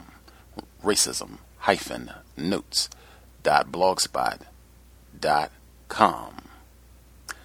listener supported, counter racist radio. The PayPal button is in the top right corner. If you're not into PayPal, drop us an email. We will get you a physical mailing address. Huge thanks to all the folks who have supported, invested in us. Uh, nearly eight years. I uh, hope the program has been, continues to be worthy of your time and energy. With that, a couple quick things uh, before we get to folks on the phone line. The segment uh, that was from the Young Turks, where they were talking about uh, Taraji P. Henson, the uh, black female actress. Uh, she's on Empire. She's been in a number of different films and projects over the years. Uh, but the most important thing, actress. She is a black female. in the title for this segment on their site, they had actor tells her story about Hollywood racism. Generally, I don't hear female referred to as actors. They are actresses, but that could be a small point. Maybe it was just a typo. Hmm. Um, also, thought uh, from some of the clips they played this week, wow, what an amazing return for Albino Affairs. Uh, that is uh, based on a book. Uh, I'm going to see if I can get the author as a guest on the program. It's a white woman. I'm going to see if we, uh, she'd be willing to come and speak to us. But wow, what an amazing return for albino affairs. Um, in terms of uh, the other thing, this will be my last comment. Uh, I almost included a segment from the audio this past week we've been on. This is our 13th consecutive day uh, broadcasting. Uh, just make sure I get that on the record. Uh, I've stated consistently do not confuse activity with necessarily being constructive. Uh, just because people are engaged in a particular activity does not say that there is some productive value from what is being done. So I always concede that. But uh, we have been here. I appreciate the folks who've tuned in over the last basically two weeks uh, to check out the program. Some folks have been here uh, daily, regularly. I hope it has been uh, of some value. Uh, has helped add some uh, purposeful information uh, with the programs we've been doing. but 13 consecutive days, I almost played a segment from the broadcast we did earlier this week with Patrick Phillips. He's the author of Blood at the Root about the racial purge in Forsyth, Georgia. I wished from that program, and I, I always I'm my strongest uh, critic, toughest critic, my own toughest critic. From that program, I really wish that, uh, and if we'd had more time, he was only with us for an hour, so you know a good chunk of that was on him. But even within that hour, I wish uh, that we had spent just a little bit more time on the land theft uh, that took place with that. Uh, just I think that's so important when people have uh, conversations about wealth disparity in this area of the world, or people have conversations about uh, economics, and Black Wall Street will come up. That immediate theft of black property or confiscation of black land, black property way below market value, so the, the black person is always losing out. That sort of thing is massive because again when you think this happened more well over 250 times that's like large numbers of black people who lose everything and have to start over even if you don't have a lot and you lose everything and have to start over that can be the sort of thing that can set you back in terms of your family generations to recuperate from that sort of thing. And then you just have thousands and thousands and thousands of black people who have had to do this repeatedly under the system of white supremacy. As Mr. Fuller says, keep them moving. I just thought that was something we should have focused more on. But one of the reasons we didn't get to it is because we did talk about the whites in Forsyth County desecrating the gravesite of black people in Georgia and taking, after they had purged the black citizens from the town, they took their gravestones and made them uh, footsteps at their residences, uh, which some of that was stolen property too. Uh, but I, I, just thought that that was so important to get that out from the book, and then we hear it confirmed twice in the audio clips this week. And just for the record, I did not know about either of those instances at the time of that broadcast with Patrick Phillips. I found out about the desecration of Emmett Till's uh, memorial uh, as well as the cemetery uh, that is in disrepair. Uh, I found out about both of those after that broadcast, or I would have mentioned them right then, but just right on time. Major pattern in the system of white supremacy. Even in the afterlife, you will be abused and mistreated. Anyway, we will get to the phone lines. Uh, I'll ask folks if you could use your mute button if you know you are in a noisy environment. That would be very helpful to help us kind of minimize some of the noise uh, and preserve the audio quality. Uh, again, the number is 641 715 3640, and the code is 564 943 pound. Press star 6 if you would like to participate. If we could not use metaphors today, that would be super appreciated. Uh, I just have concluded that frequently in conversations on racism, people will employ analogies, metaphors, comparisons that are not e- that are not equal, uh, and this results in a lot of confusion, misunderstanding, misinformation. I've concluded that racists do this sort of thing deliberately to spread confusion uh, about racism, white supremacy, what it is, how it works. I've concluded that often non white people, including myself, just uh, in struggling to understand what racism is and how we best want to articulate our views on racism, sometimes we just make errors uh, and fail to uh, pick the best words or phrasing uh, to convey our views. Uh, and that if we could just be more mindful of metaphors, I think that would be a huge help. So on this program, it's just the Saturday compensatory call in. If we could be mindful and not use metaphors, that would be great. Uh, I will prompt about that as we go. Uh, folks could take about five minutes whatever commentary you would like to share. That would be great.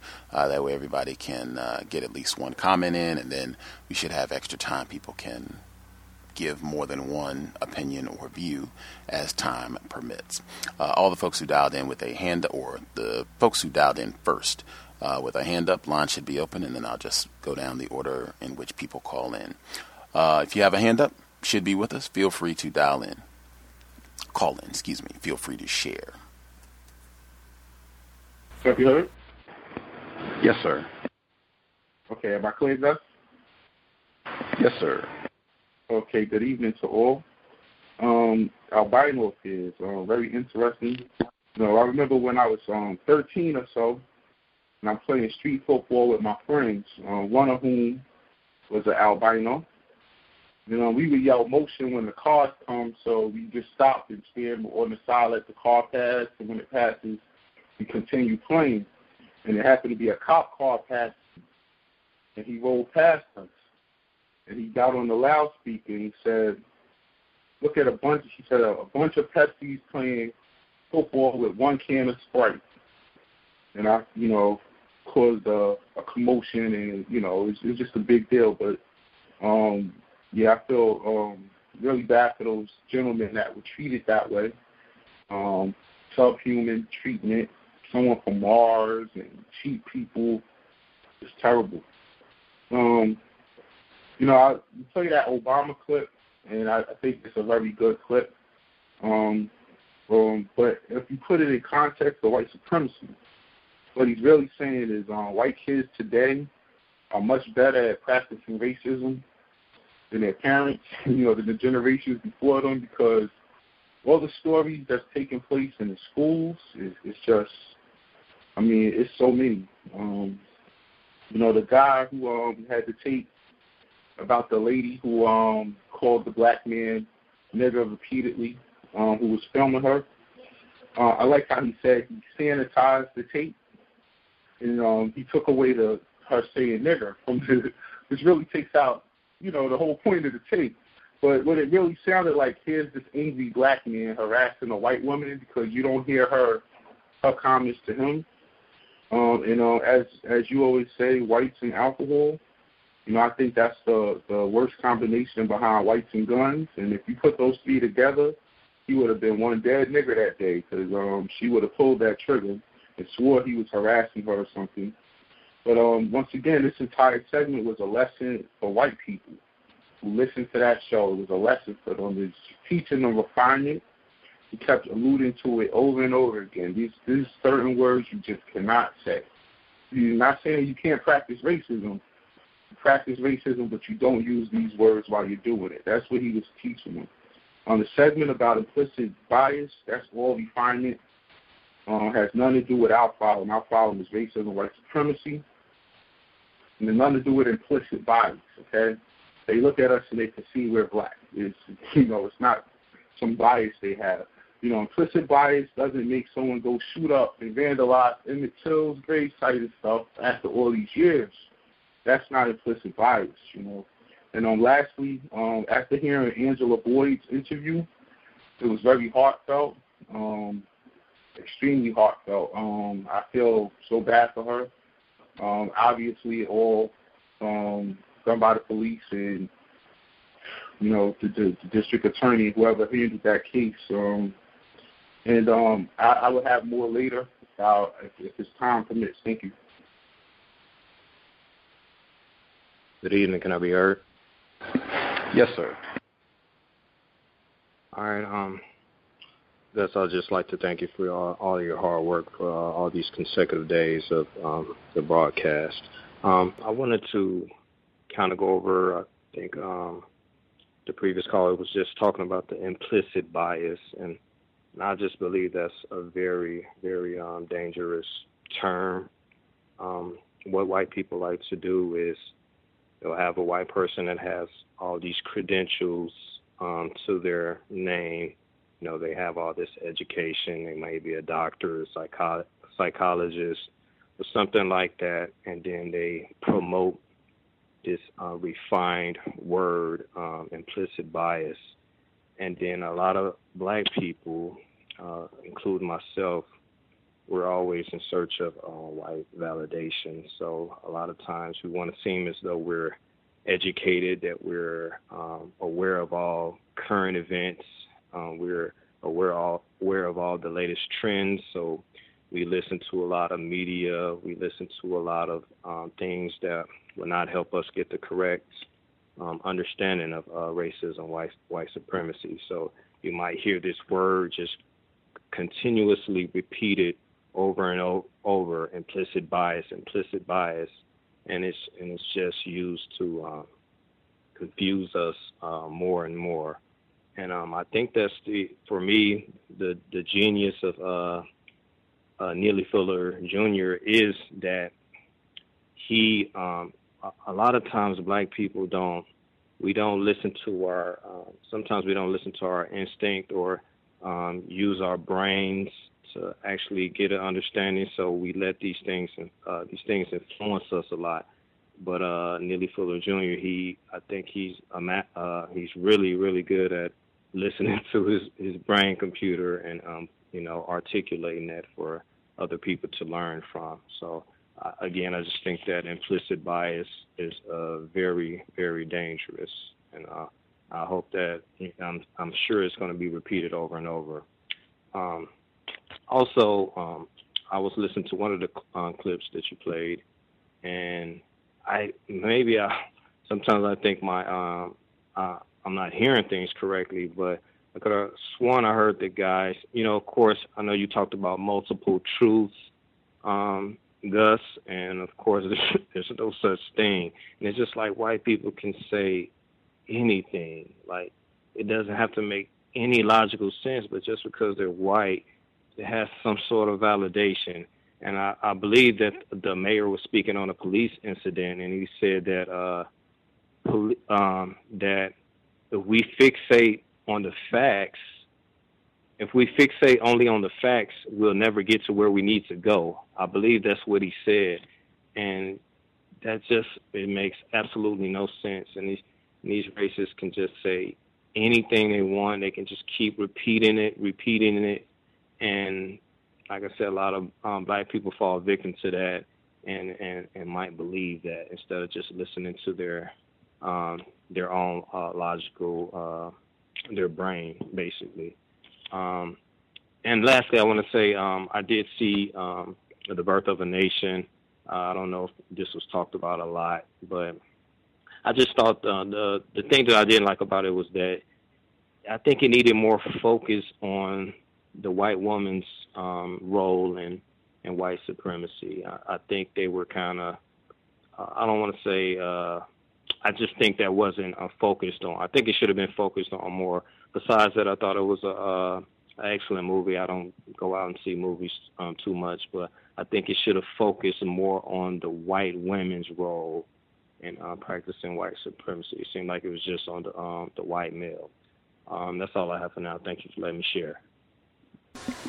Appreciate that. That was uh, the mayor in uh, Edina, Minnesota, uh, Jim Hovland, who was saying, you know, let's not get all concerned about the facts here, where they were talking about the uh, case of a black person being terrorized by enforcement officials up in Minnesota. Again. Uh, other folks that we haven't heard from have commentary? Yes, can you hear me? Yes, sir. Greetings, uh, Gus, and to all the listeners. Um, excellent choice of clips tonight.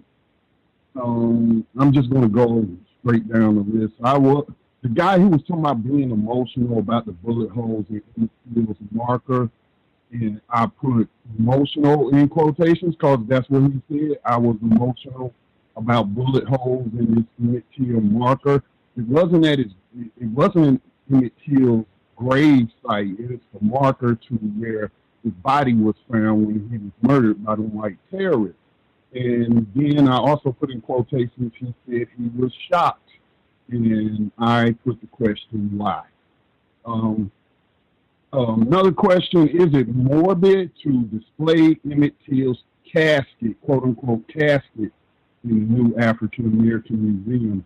Um, I thought about that when we played that clip because Paradox, the Code Breakers, that he went to the new African American Museum in Washington, D.C., and they have Emmett Till's quote unquote casket on display.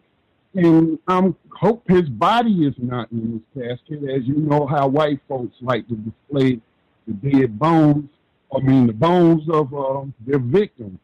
Um, and with the history, continuing with the history, a lot of history was kind of brought up in your clips tonight about the Civil War vets.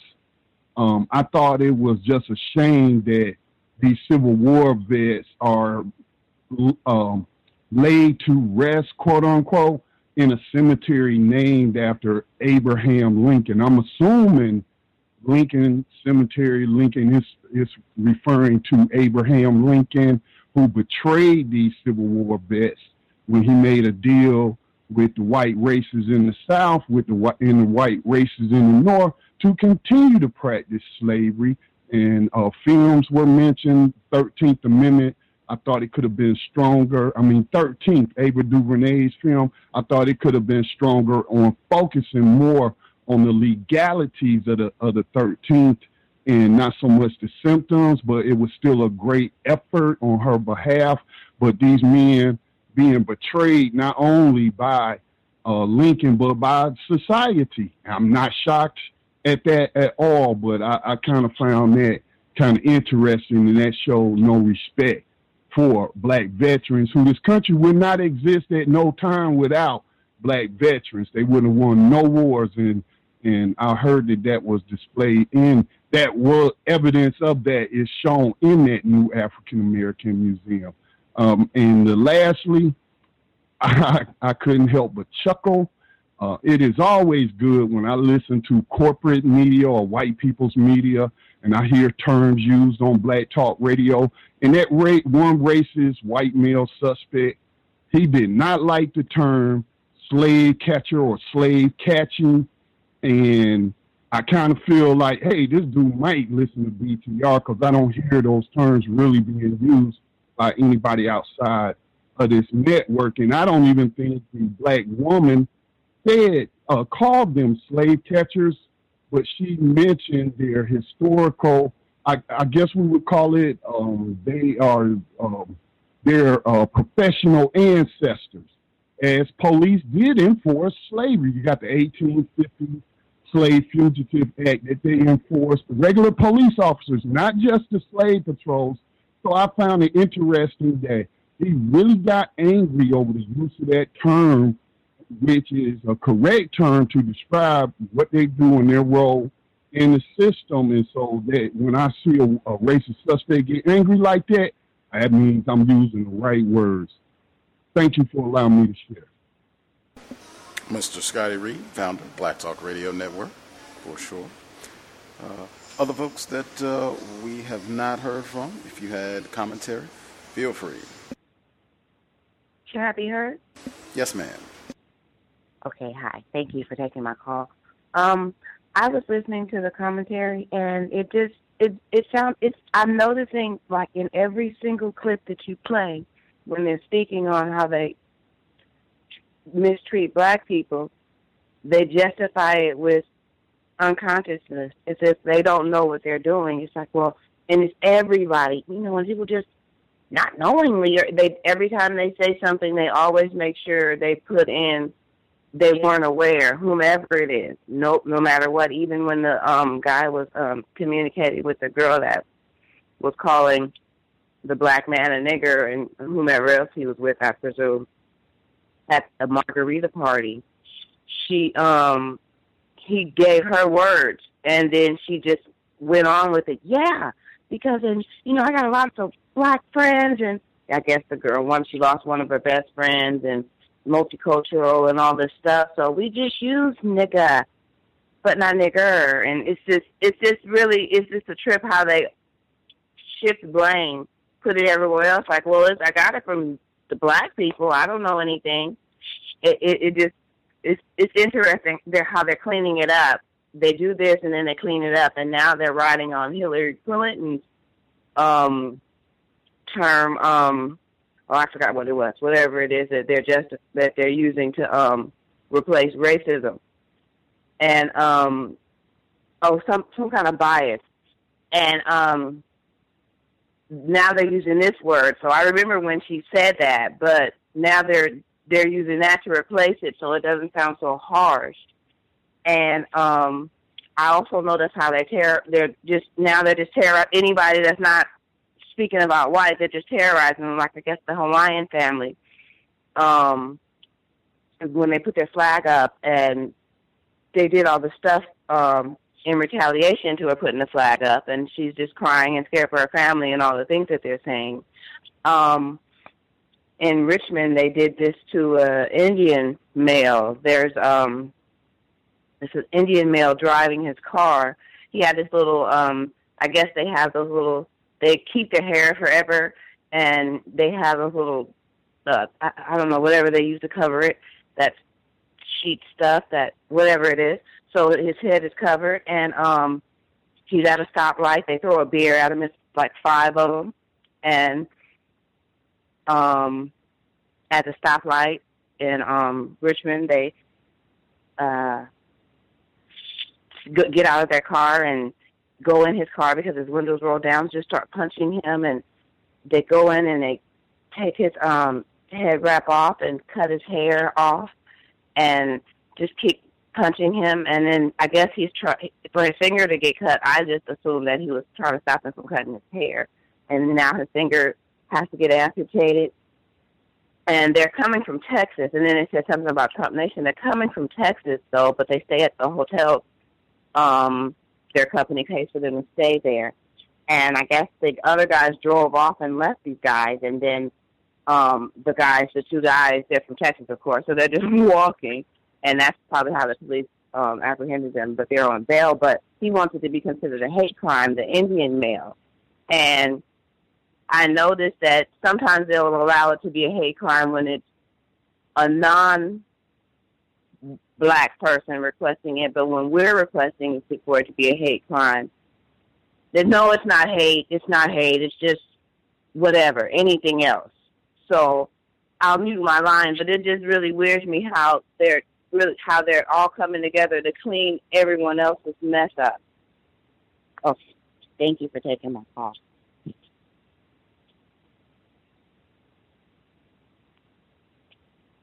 Can I be heard?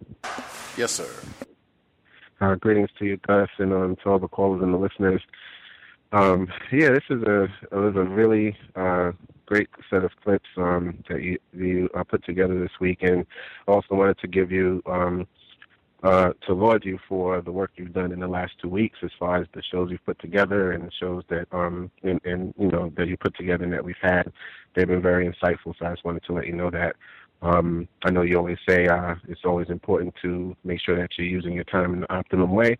I believe this program is uh, the optimal way to spend a, a lot of my time, which is why I do. So thank you for that. Um, also, uh, the clip that you played about the about the freaks, uh, where they talked about Ota Benga and um, the albino twins that were kidnapped from their mother. Um, I noticed that the person who was being interviewed, the white female, she laughed at um, at one point when she was talking about Ota Benga, and that's something that I try to pay pay attention to, um, simply because I think it's important. I think that these these are when they do that, when white people do that, it's like a tick they have, and it's just something that they really can't control simply because they're so used to being in a position of um, of dominance as far as just you know how the hierarchy of our society is set up. So it's really like a subconscious thing that's automatic, I think, just because they're they're racist all the time, and there's certain things I think they just can't control, and, and the aspect of them chuckling or laughing, especially when talking about um, different forms of brutality um, meted out to black people, um, especially when she laughed at that particular time talking about Ota Benga, just really um, stood out to me. Also, uh, the clip uh, about Taraji Henson when she was in uh, the curious case of Benjamin Button and she only got paid 3% of what Brad Pitt was getting paid and also had to pay for her own hotel room. Um, you know, it just sounds to me like a slave wage. Essentially, I mean, 3% is just out of control, excuse me. Um, to get paid so little compared to him. Um, but hey, th- it's a system of white supremacy. Um, every every form of employment under the system is basically a plantation in varying forms, and that was just her slave wage. Um, I just found it just very interesting um, that particular clip as well. And then the one you played about the young black male that was terrorized by that little white rat um, really shows the importance of talking to our children about racism as early as possible. Um, just because white people do that with their children, they teach them racism as early as possible. So I think for black people, the only defense that we would have is to educate our children as early as possible so that they have a better understanding of what they're going to face and we can give them counter-racist strategies that they can utilize to protect themselves because a lot of the time that they're spending since uh, 70% of uh, uh, schools in this country, public schools or schools in this country, are run by white women, and 80% total are white people. That includes male and females. Um, we have to equip them for what they're going to deal with, and I think that that clip kind of brings that home as far as the importance of that, and the fact that um, there's no such thing as a non-racist white person. Their young children are racist, to the elderly are racist, to the mentally ill are racist. They're all racist. Um, the Oh, there was a something that happened last week that I found very interesting in New York City. In Times Square, there was um, a white female that was caught attempting to light a Molotov cocktail. Um, the police determined that she was mentally ill, and instead of them shooting her or taking her to jail, they took her to the hospital. And I just find that there's too many incidences of mentally ill or even disabled black males who are gunned down in the street like animals and uh, this white female is in Times Square, crowded Times Square, with a Molotov cocktail, attempting to light it, and who knows where she was going to throw it. And no one, you know, shot her at all. She, was taken to the hospital like you would do with anyone else who was mentally ill. Um, so again, you know, our lives are just expendable in the system, and um, you know, you cannot be mentally ill and black in the system and expect any treatment that's going to be different from any other black person. Um, thank you, and I'll mute my line.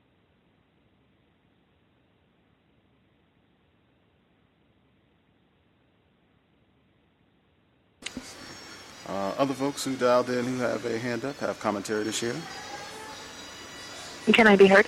Yes, ma'am. Uh, good evening to Gus and the callers. Uh, this is um, one of the female callers from DC. Um, I haven't called in quite some time or called called in in quite some time.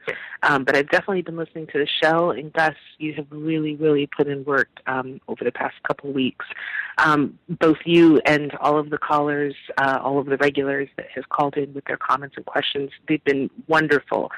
So I've definitely enjoyed that. Unfortunately, I can't often um, tune in live because it would probably have to be me hiding out in the bathroom for three hours uh, so that you guys don't hear um, my son in the background uh, when the program is going on. But I wanted to, I, I kind of tuned in a little bit late, so I, uh, I, I didn't hear many of the clips, so I can't comment on too many of them, but I was hoping that I could comment on um, Area 3, the area of entertainment, if that's possible. Would that be okay? Sure. Okay. Um, so, Gus, I had sent you earlier this week um, a uh, a YouTube link to a commercial, a Kohl's commercial um, that um, I don't know if you had an opportunity to see, but it was something that was just really uh, just odd to me. Um, and for the callers, the clip that I had sent, and some of you may have seen this already, but Kohl's is a department store in this in this area, and and from what I understand, it's actually nationwide. Um, but it's a white woman who is uh, at a sort of a she's sort of in this dreamlike state and she's at a tailgate party it seems and she's kind of walking through the tailgate party in sort of like a runway type situation. And she's wearing um green bay packers attire.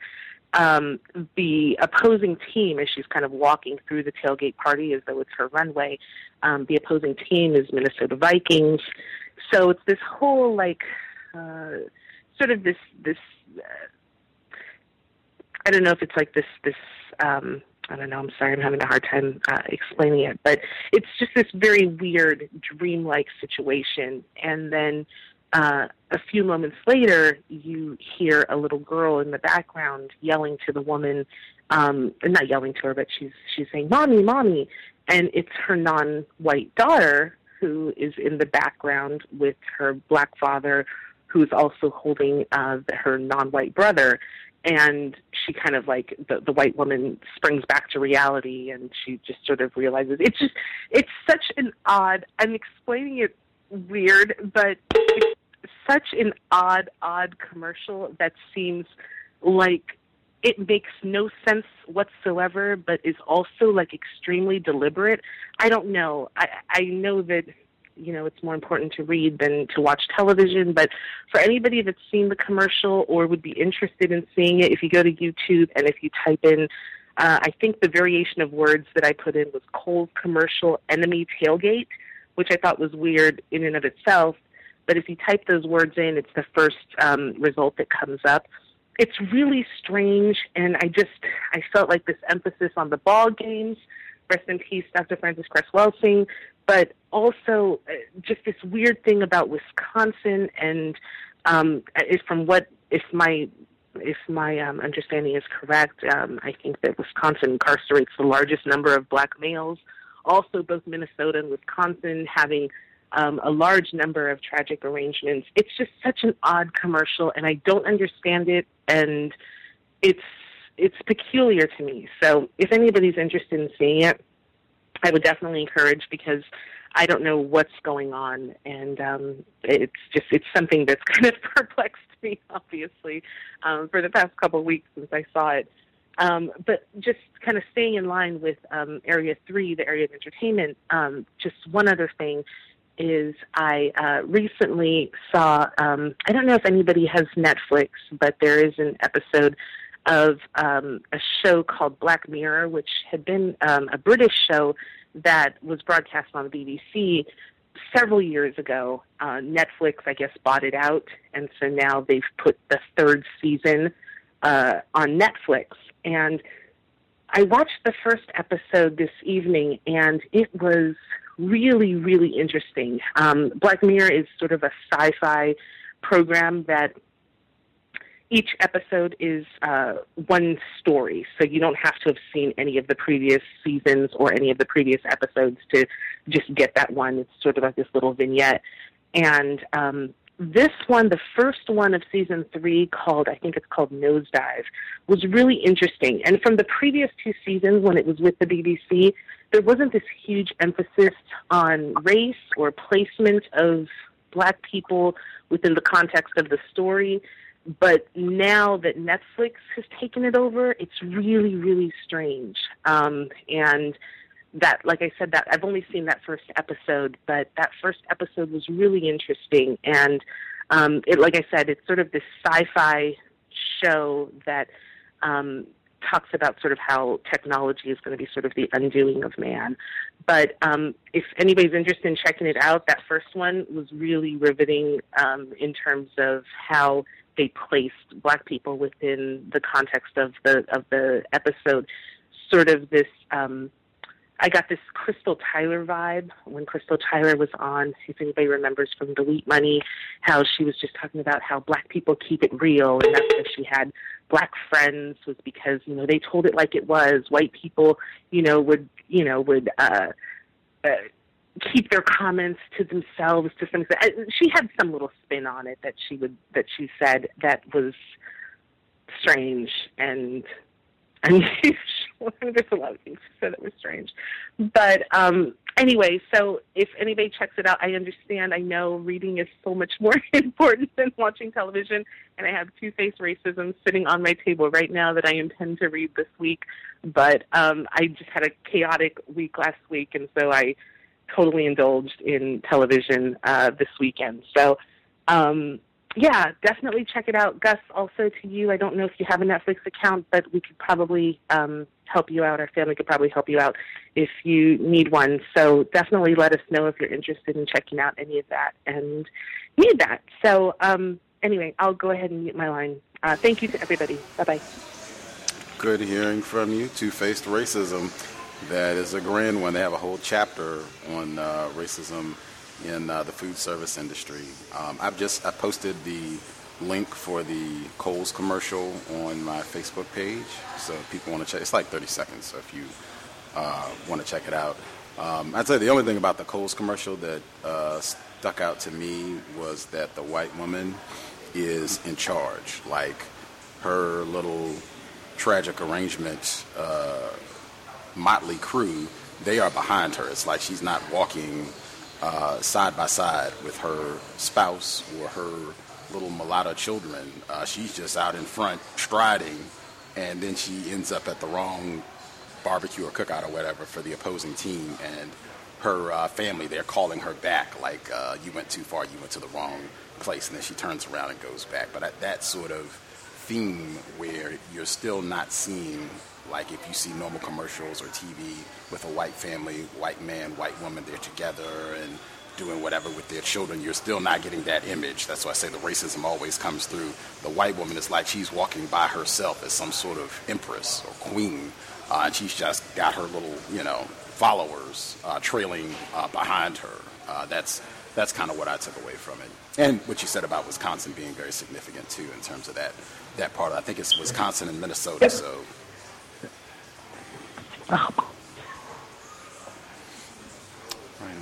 Other folks uh, have commentary that they wanted to uh, share. Anybody we haven't heard from? If you had commentary. Can I be heard? Yes, sir.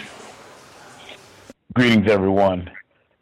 Uh, several things come to my mind. And get some kind of feedback. Uh, just echoed. Uh, I think somebody might have had speakerphone, but should be good now. Proceed, sir.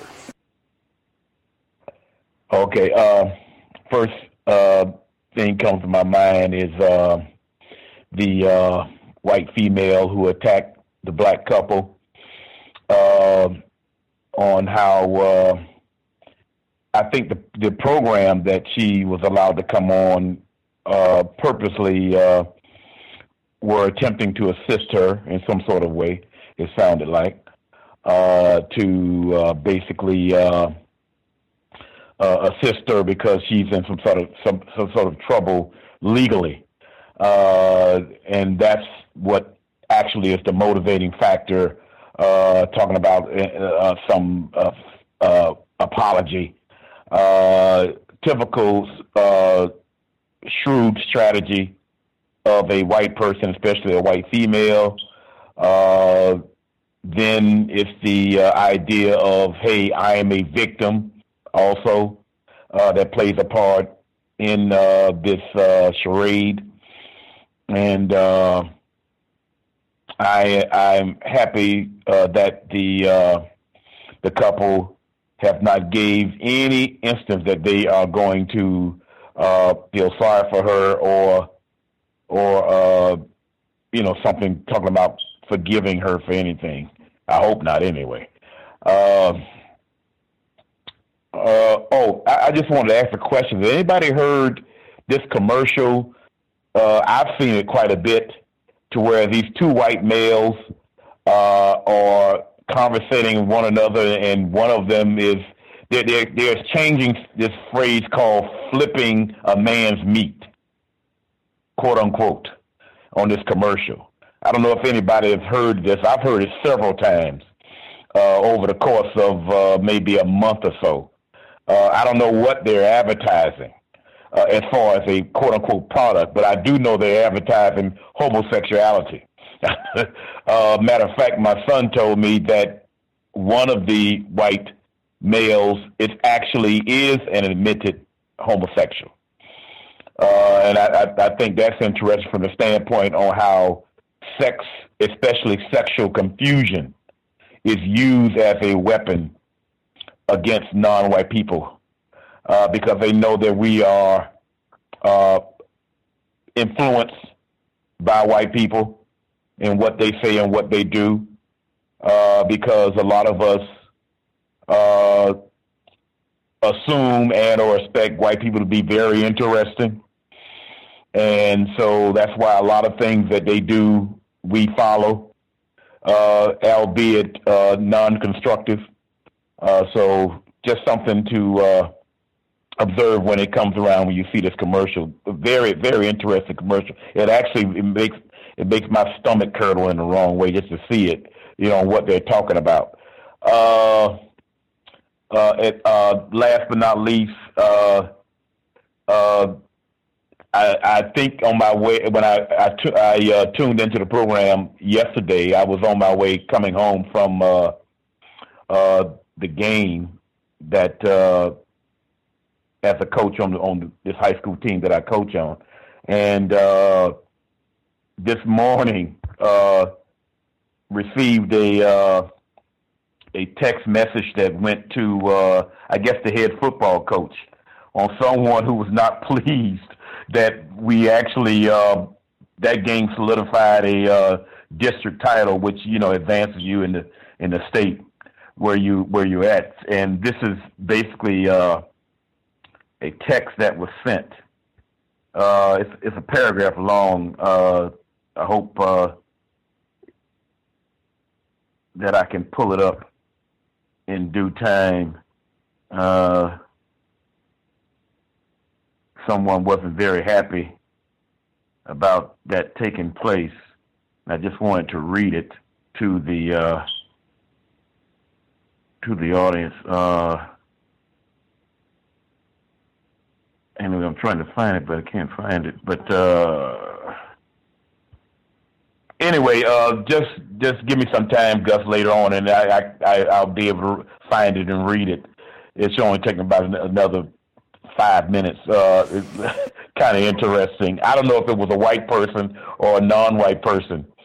Uh, it doesn't solidify on it, but uh, uh, uh, oh, uh, one thing about uh, Mr. Uh, I think Mr. Reed mentioned about the the, the uh, casket of uh, Emmett Till.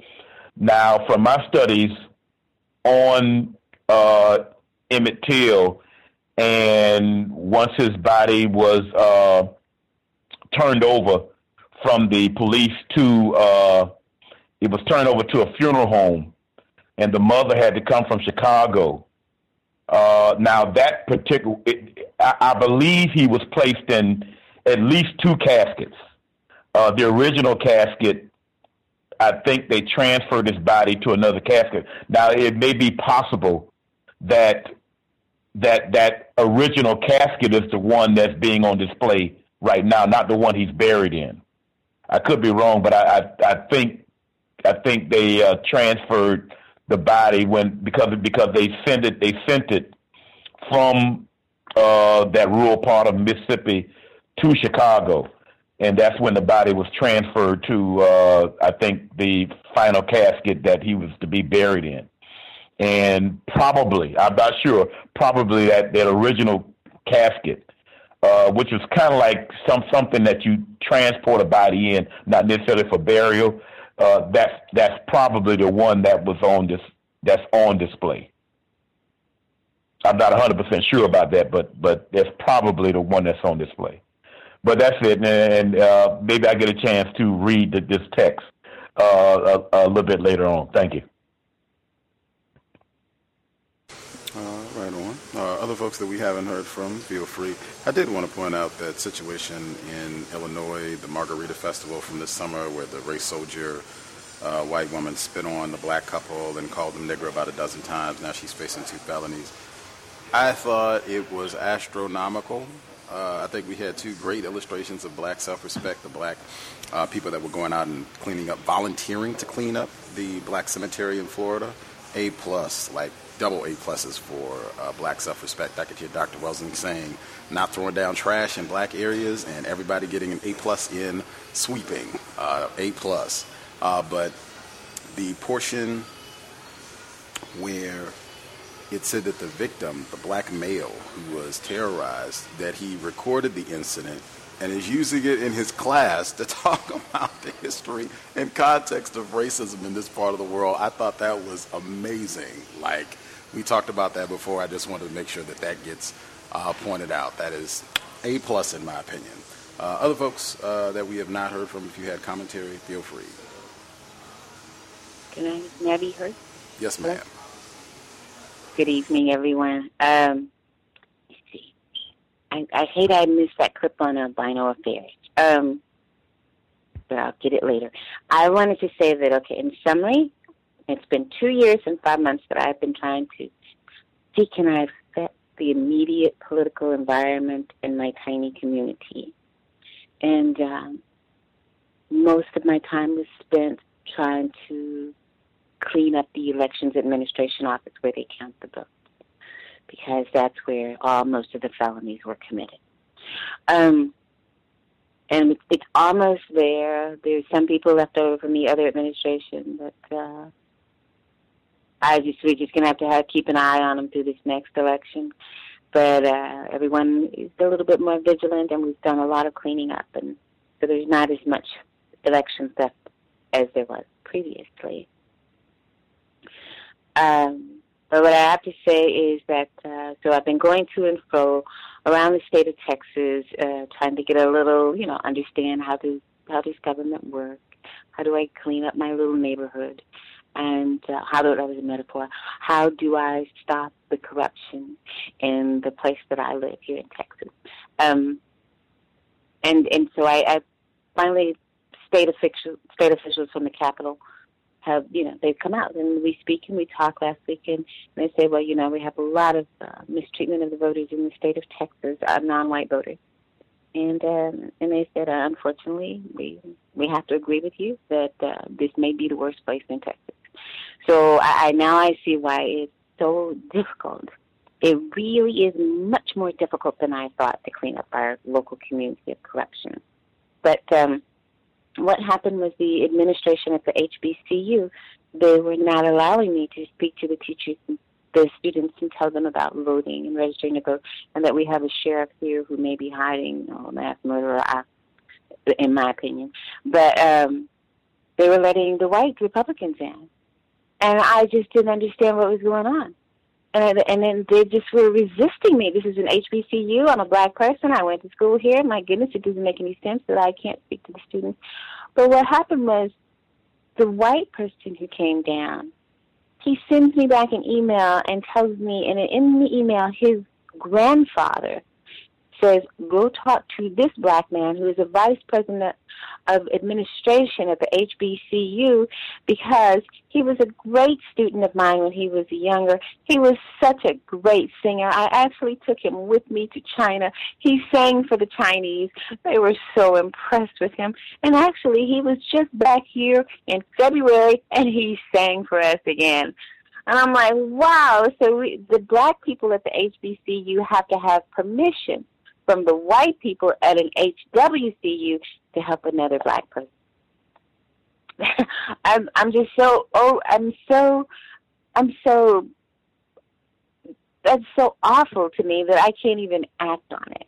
So I'm just sitting here with this email saying how disgusting. He only remembers this brilliant black person for his entertainment capacity, and he took him all over the world to sing to people. I guess much like Miss Condoleezza Rice, you know, where she's just here for entertainment purposes only. So anyway, that was one thing. And we had a, oh, I should go past it. We had a candidate forum today. So we have an enforcement official who I really like. He's black, and the we have a white person who wants to get rid of him because he's gone into his office and he's seeing things on the board like, we will not ticket the students today. As a matter of fact, we will not ticket anyone in this neighborhood today at all. He goes, that's selective enforcement. That's awful. You can't just say you're not going to ticket these students at this HBCU today. So uh, this guy says, You should pick me because I get up every day and the first thing I do is check the lead site for tips in the county so that I can go out and enforce the law. We must have law and order. I'm like, That is the scariest person I have ever seen.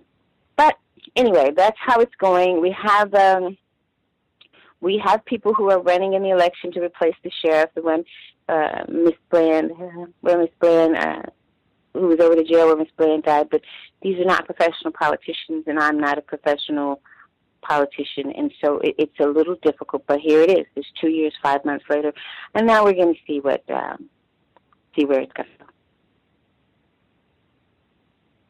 Fascinating. That is. Uh the system of white supremacy on display, uh, black people at an HBCU needing permission from other whites to address or aid a black person or needing authorization from whites uh, about how they're going to proceed. That is the system of white supremacy. Uh, and I would submit logical reason why the person most to blame is not any of these black folks, regardless of what they do, say they don't let you come talk about voting or whatever person that is most to blame always racist man, racist woman, racist child. But that is that way you know you ran directly into racism, in my opinion, when it's uh, a white person has to give permission. Uh, anybody else that we have not heard from who had commentary? Yeah, have heard? Go ahead. Okay, um, have you heard? yes, ma'am. Okay. Um, thank you to the gentleman that uh, let me speak, so I'll be real quick. Uh, hello to you, Gus, the host, to all the callers and listeners. Hello. Just a couple of things I wanted to say. Um, the, the the clip on the young man who's set in prison for three years and then came home, committed suicide, and then his mother just died. Was earlier this week? Is just you know just it's just so sad and it was something that they they said in the clip like closing the place down, but I'm just like that's the policy. You know, unfortunately, this young man, uh, Mr. Browder, you know, he's not the only one that you know at that time that was you know sitting in prison uh, two or three years waiting waiting to be booked if you if, if you really get down to it and have bail set. Well, in this case, he you know I understand he couldn't raise money for bail, but you know we know there are others who are sitting in prison and who have been sitting in prison for these two, three years, you know, waiting um, for uh, you know for their time to come in court. And so I mean, it's just sad. It is just really sad that I read. So I think that his mother found his body, and now you know she's dead from a broken heart. You know, for a system that just you know I want to say the system failed them, but the reality is the system wasn't designed to work for us anyway. So the system did what the system does to uh, black people, you know. But and I'm just saying, you know, it's just a very sad story. Excuse me. Um, the to listen to the mother of Rekia Boyd, and basically, it's just another sad story, almost beyond sad. And basically, those police just let her die. You know, when the the part about the the the, the police not moving out the way, the ambulance, what they had to do to get their gurney down there to get her, and then she's taken to a hospital and and here's the thing i think that we we as black people must pay attention to. You saw how see how saw how that worked together. The police wouldn't get first they the mother said that basically her daughter was shot because she laughed at the police. Okay so they let her lay out in the street. Police wouldn't get out the way would not let the ambulance access to this young lady. And then the mother said her brain matter all over the alley all over the alley They take to the hospital. You know, her head's literally blown off, and you know, whoever the charged doctor in the ER says, "Okay, lay her up against the wall." You know, and and a doctor comes in, according to the mother, at six thirty in the morning, a new shift. Doctor comes in and tries to save her, but it's too late. So they, they basically let her die. And this is how all this stuff is connected. Phone calls are made, things are said. Yeah, they come in, push them up against the wall, and just leave them there. You know, oh my God, it, is. I, I just, it's just like there are no words for it. So I mean, it's just beyond sad. The Taraji Henson story or the clip on her, I, you know, it's kind of like the guy was saying, you know, something about he almost to me like, well, basically, I'm just really saying that, you know, it seemed like he was saying that she's complaining that she, you know, he she's not getting money like Brad Pitt, and I'm sitting, I was like, I don't necessarily think that's the case. But I think that she said she should have got more money. And I mean, it was just disgusting to hear that here she's filming a movie and she's got to make her own hotel arrangements and pay for her own hotel. And you know, I noticed in, in the news lately there's been about how these black actors and actresses, and particularly black actresses, are getting these movie parts and basically almost darn being, being paid minimum wage for the work that they do, you know. And sometimes, whether we like it or not, um, these are could be some of the people who carry some of these films, you know. And it's just really um, sad about the police apology. I think it was the international police, whatever, that you know supposed to apolo- apologize to black people for historical stuff they've done now. And you know, we talk about his history that's in the past, so they you know apologizes for historical stuff. I was like, well, no, it's still going on. But my thing is, why is the police? I mean, you know, making this apology. I just feel that it was just all set up. You you probably somewhere having a meeting. You got these police officers there. Somebody says, okay, yeah, you know, we'll enter, you know, give them an apology. And um, I don't know if it was Ron or somebody earlier said, or either um, Thomas or you said how we need to be careful because I, I saw that on Facebook and some of the comments that I was reading, like black people, like, oh my God, this is really good. This is a start. This, you know, and I'm just like, you know, I'm like, you know, part of me is like first say the police teachers apologizing when when actually what they're doing, and I'm gonna say this right, but what they're doing is basically carrying out policy. Where whether it's the mayor, the governor, even possibly comes out from the White House, you know, of this is what this is what you do, and this is how you treat these people. I think it was Ron said what a woman who's trying to light a Molotov cocktail in the middle of Times Square in New York, and you know since New York is so busy, and she gets taken to uh, the hospital, whereas Miss Danner was was killed. It, you know, so it, it's just like to me, it's, it's these are things that they do, and it. I want to say it knocks us off our game, but I don't necessarily know if we on our game. But let me just say that it does add to the confusion.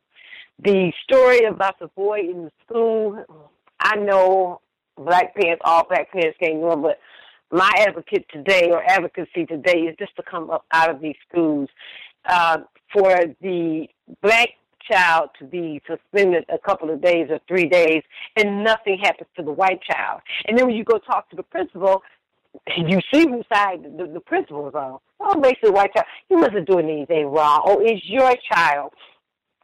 And I mean, we keep, and I know all parents can't you know, put their kids in charter schools. All parents can't homeschool, but we just have to do something, in my opinion, to get our children out of these schools because basically what these schools are doing is what they today that's their um, their mandate. You know that basically you destroy these kids, you suspending them from school, which starts a record and, you know, especially when you got stories of kindergartens being suspended from school what have you, you know, that's the start of a record. And it, you know, it just keeps going, it keeps going, it keeps exploding. So I, you know, I just wanted to make uh, a comment that it was, it was some clip, I think the first clip you played, but I can't remember what it was. But anyway, if it comes back to me, um, so I just wanted to make those few um, comments. So I'll mute myself and thank you for taking my call.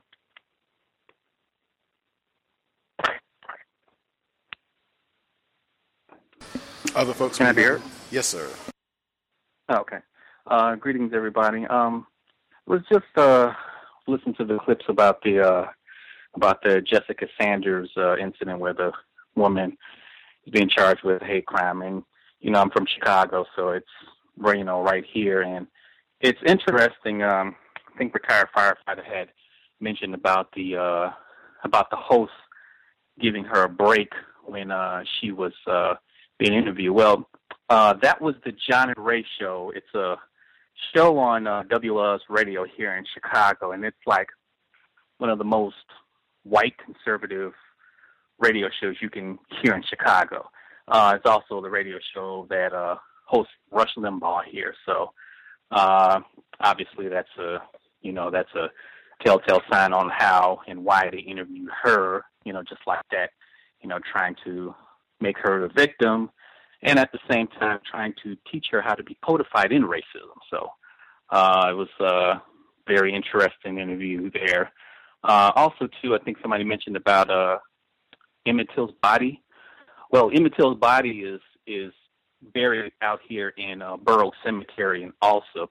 Um, I think I mentioned this earlier about uh, a couple of years ago. There was a there was a grave reselling plot, uh, grave reselling scheme that was happening in uh, in Burr Oak Cemetery a couple of years ago. So, and, and I just remember too that uh, they had exhumed Till's body. Um, I think about ten years ago. I think they reopened the investigation or something like that, and they have to exhume his body again. So, you know, more more desecrating of uh, black bodies for some reason or another, you know, in the, the namesake of, you know, reopening a 60 year investigation where we know who killed Emmett Till, but, you know, that's another story. So, but, um, yeah, that was, uh, yeah, that was pretty interesting. Oh, and uh, the, uh, uh, the, the bias comment, uh, that they were talking about. Well, as you know, uh, racists hate the word race, racism, uh, and especially hate the word right, white supremacy. Uh, so they want to soften the image up uh, to talk, you know, to basically, you know, make them uh, all, you know, not look all that bad. So uh, I've always said that white people don't want a real conversation about racism, and this is why they avoid, you know, that that topic. So it's like um, you know, just listening to the show. I've been only listening to the show since August, and you know, with the with the white guests that have come on, yeah, you can tell that white people really don't want to have a real conversation about racism. So it's a it's interesting dynamic there. So um, I think that's about it for me. I'll uh, I'll mute my line. Before we nab other folks we haven't heard from, just with that implicit bias, I think another key component of it is they insist it's mandatory. We all have implicit bias. So black people, everybody has implicit bias impacting their behavior. I think that's very important because it suggests everybody is racist. It's not anything just exclusive to individuals classified as white. I think that's another key component. Uh, other folks that we haven't heard from have commentary they wanted to share.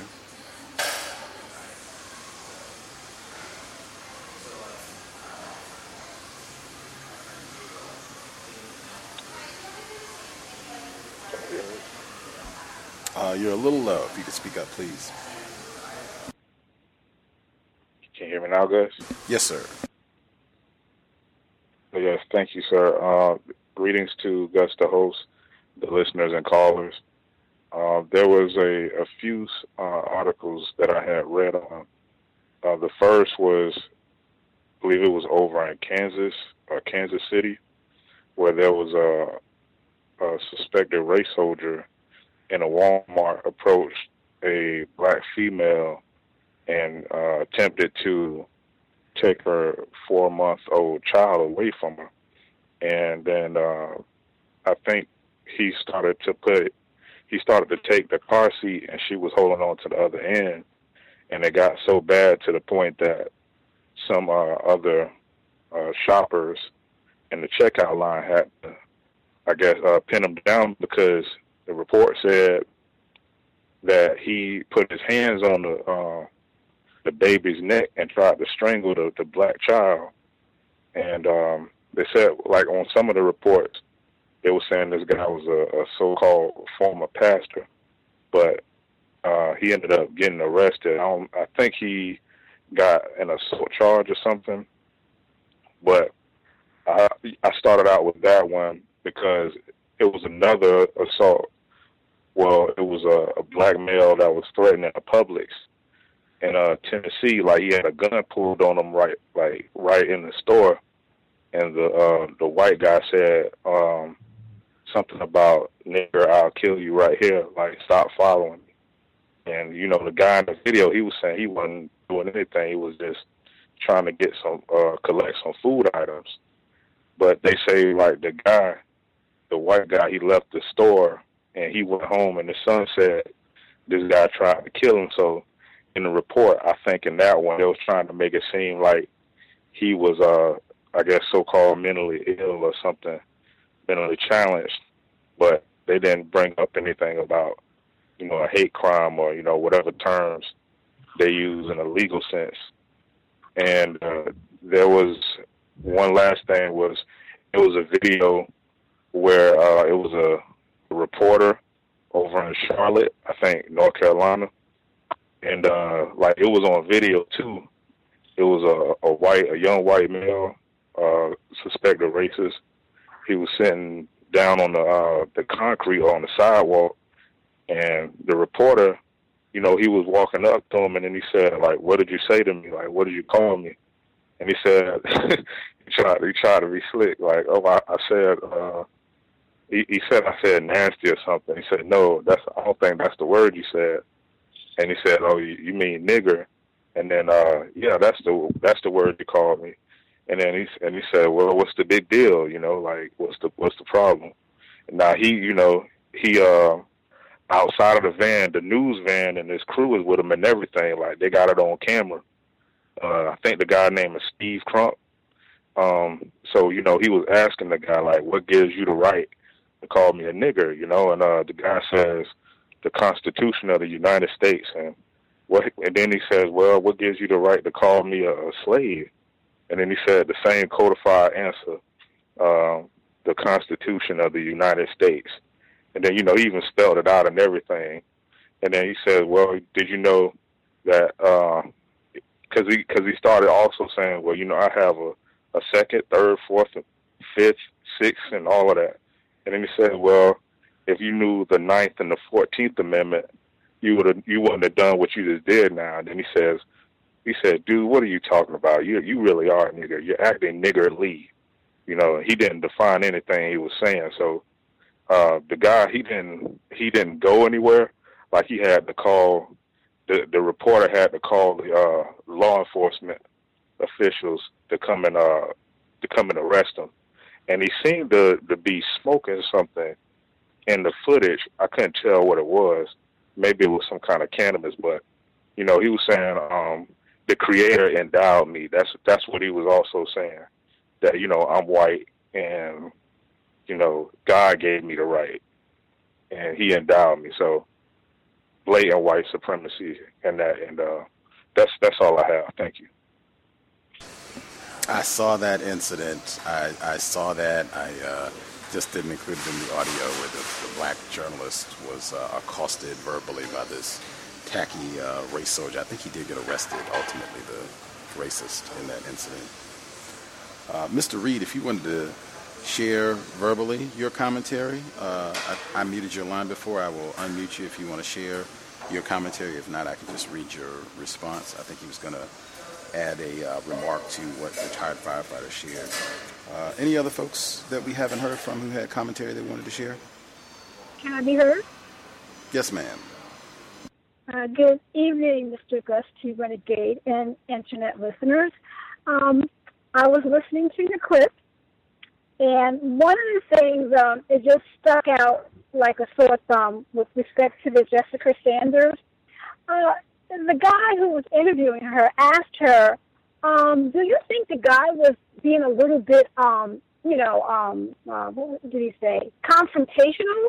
And she said, "Oh yes, oh yes," like like he was abetting her. You know, it's always, it, it, you know, and the guy earlier, one of the, the the the listeners was saying too, that it seemed like he they were trying to help her as, "Oh, I hope you're doing okay." Will you use the word "and" again? And you know, uh, can you ask for? Can you make an apology or open air? You know, and it's you know you never hear that really uh, used in in black when somebody black does something. You never hear that type of abettingness to them, and I, I just I just thought he had to say that. I mean, that's not journalistic. Oh, did you feel like you were being you know, conf- he was being confrontational to you as if that's the reason why you did that to him and he deserved what he got or whatever. I, I just it just just rubbed me the wrong way. With, with respect to Emmett Till, I think they probably can get some surveillance cameras. I'm sure they could afford that. I mean, why would they be asking for money when they can find out who these people are and, and, and have it done? They can have a surveillance camera there, then they'll know who the uh, who the uh, uh, vandalists are. Um, this lady said, "I'm not the the person I thought I was." That's that's like a common statement for race for uh, people who are racist. You know, they always say, "Well, I never knew it was really in me." I just have to laugh at that. I never knew it was really in me. I'm not the person I thought I was. This is a white woman saying that. That, that got a chuckle out of me. And of course, the implicit bias, you know, cold words that they, they, you know, the way which they always have to preface the story, like they have to tell it in their own words. And then, of course, I want to say free all, politi- uh, free more media and all politi- political prisoners.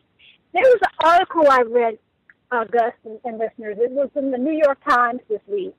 And it was funny because I was reading the article, it was given to me to read, and um, the article took place in Maplewood, New Jersey. What happened was this was the situation. It was a black man, his son, and a white girl. They were on the they were playing in the playground.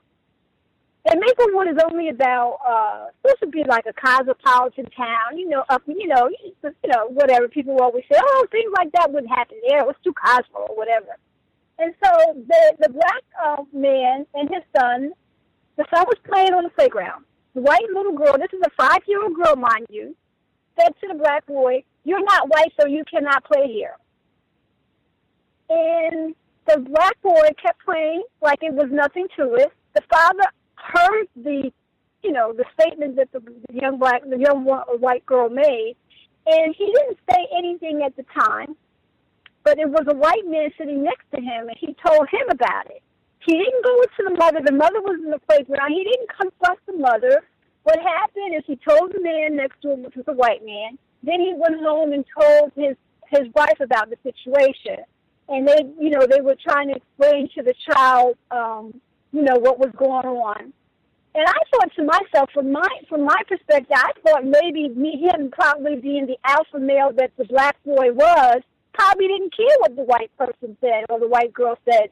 And I wondered to myself, had that incident happened not only outside but in the classroom? Uh, those are my sentiments. Thank you for letting me speak, and I will mute my line. I posted about that uh, last incident, uh, the incident that happened at the playground uh, there was a lengthy report, I believe, at ProPublica earlier in the week about that incident. Um, if you want to check it out, it's. I guess you have to scroll back because it was at the early part of the week, but it's in there, promise, uh, on the Facebook page, and it's titled uh, "Only White People," said the little girl at ProPublica.org. Uh, other folks we have not heard from have commentary. May I be heard? Yes, sir. Uh, hello and greetings to you, Gus, uh, to all the listeners and the callers.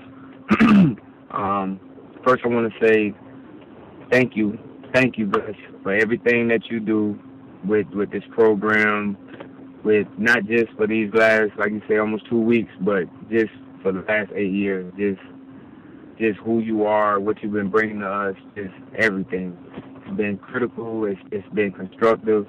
It's been teaching. So thank you. Um, I want to make a statement. Racism, white supremacy is highly um, coordinated, very highly coordinated. Speak on two of the uh, two of the clips that I heard. Um,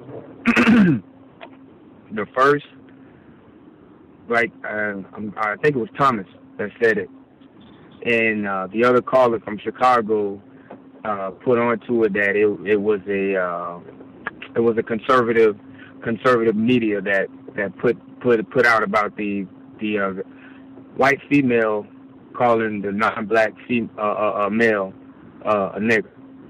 and um, it just explained like when I was listening to it, it just sounded like I couldn't see it, but I felt like if I could see it, that it was some some kind of way be shown in the light where he seemed more of the aggressor, he seemed more emotional, uh, more uh, you know just overall emotion, anger, and he he would be the one to attack her for for for what she said. But it, then listening to it, I just felt like everything was on everything was his fault, and what she did was bad, but we can get over it. Just and and just in every aspect of it, the questioning, the back and forth, listen to the audio, all of it. So it, and it just explained to me, like I said, the call in Chicago's telling me that was conservative media. Um, also, um, the clip about the mayor, exactly what the other caller said. White white people, in my eyes, are very they they, they just uh, leech. They're they're smart, you know. That the people just I won't say people like us, but they you know they they have their intelligence, but in everything it seems like it breaks everything that they do it breaks down and shows that they, they get it off they, they get what they know from other people or from other things the, the the statement that he made about if we focus on the facts we'll never get to the truth or some, something to that effect. Completely made no sense. Kept going with it. Not skip a beat. Racism, white supremacy, in my eyes, at its best. At its best. It make, makes no sense in the things that they do, but it, but keep going along with it, and it'll some kind of way fit in. We're gonna make it fit in because this is what we want to do. Um, the two commercials. The one commercial about uh, what the, um, the re- retired firefighter was saying in, in uh, what he was saying about the flip your meat commercial. I've seen it a couple times too. I've, I've heard it one time on the radio, I think, if I'm not mistaken. Um, saying the, the homosexual agenda is we've already known is I hope I can get away with this full swing. It's going forward. It, it's full head of steam. It's, it's gone. It's uh, this is what it is. This is what it's going to be. The specifics of the commercial, I, as he said, I'm not too sure of the product they're they're selling. We're, we're selling. It didn't even matter. Just the fact that you have two men speaking about flipping each other's meats or other meats or any kind of meats. Just two men, and just in that context, it was just very uh, homosexual. Very. Um, and it just took me back to a, a, a conversation I was having with with my wife about films, not just commercials, but films that I'm seeing. Um, most of the time, where it's a black male lead, and they're not playing a homosexual lead, or or, or more more to the point, they're, playing they're playing a powerful lead lead role in the movie. They're they're whoever their counterpart is. Excuse me, not whoever their counterpart is a white male, it seems that that white male has homosexual tendencies throughout the movie. The way they they might speak at one point in time, the way they move their hands, their body movements, their walk, something about it, uh, not something about it. Those instances are very homosexual, and not judging. It, it just it, it is what it is. One movie in particular that comes to mind is The Equalizer uh, where Denzel Washington is playing Robert McCall. His counterpart, whatever the guy's name is in the movie, his name is Teddy Ranson, I want to say, or Achinko. But his in one scene, he's speaking to some Irish, Irish, uh, uh, I guess, mobsters or whatever you want to call them. Um, he's speaking to him, but as he's speaking to the guy, the waving of his hands, the things that he says, almost the fluttering of his eyes. I'm paying, seen the movie so many times, but I'm looking at it and it just very homosexual. But then he turns to be this uh, um, killer of a person. He shows his to be somewhat um, uh, macho and, and he can kill and he's this and he's that. So it's just very confusing.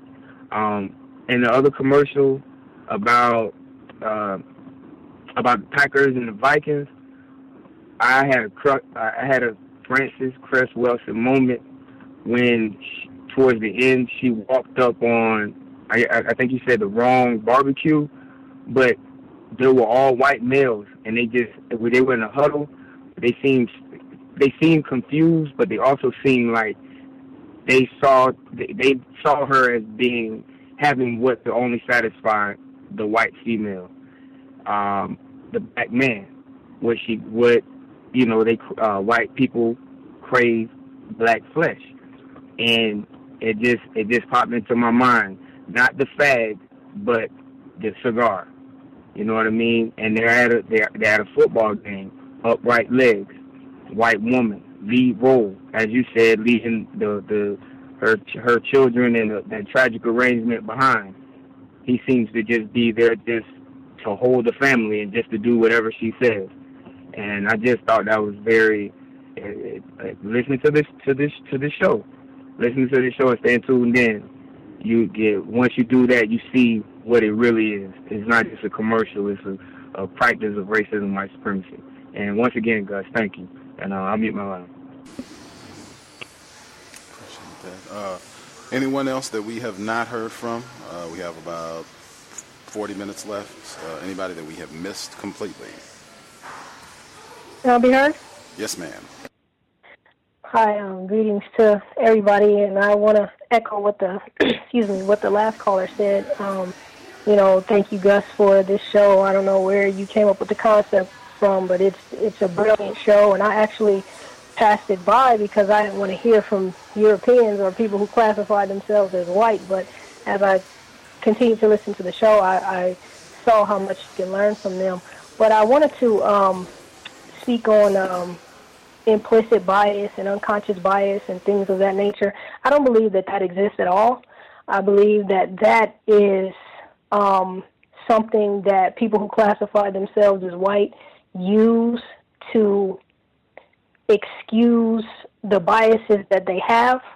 Um, if you take for an example, you know Donald Trump, he was holding. I saw a picture of him holding um, a a um, an, an African baby, and I was I was very frightened when I saw that. I just pictured him throwing that baby to the ground. Now that bias that I have against him, I am not unaware of that. I'm very aware of it. I'm very conscious of it, and I think Europeans just don't want to, or people who classify themselves as white, they don't want to take responsibility for the biases that they have, and they talk this and that about how you know they may clench their purses or cross the street when they see Africans or whatever. That doesn't even happen. What I see, I don't see any fear or any of that. What I see is a bunch of Europeans flocking to the rap concerts while these rappers are preaching about violence. I see they're the main people that are buying um, all of their albums more so than we are. I see European women flocking to African men because of the reputation for the, that they have for their midsections. I don't see any of this fear and this bias and all this stuff that they're talking about.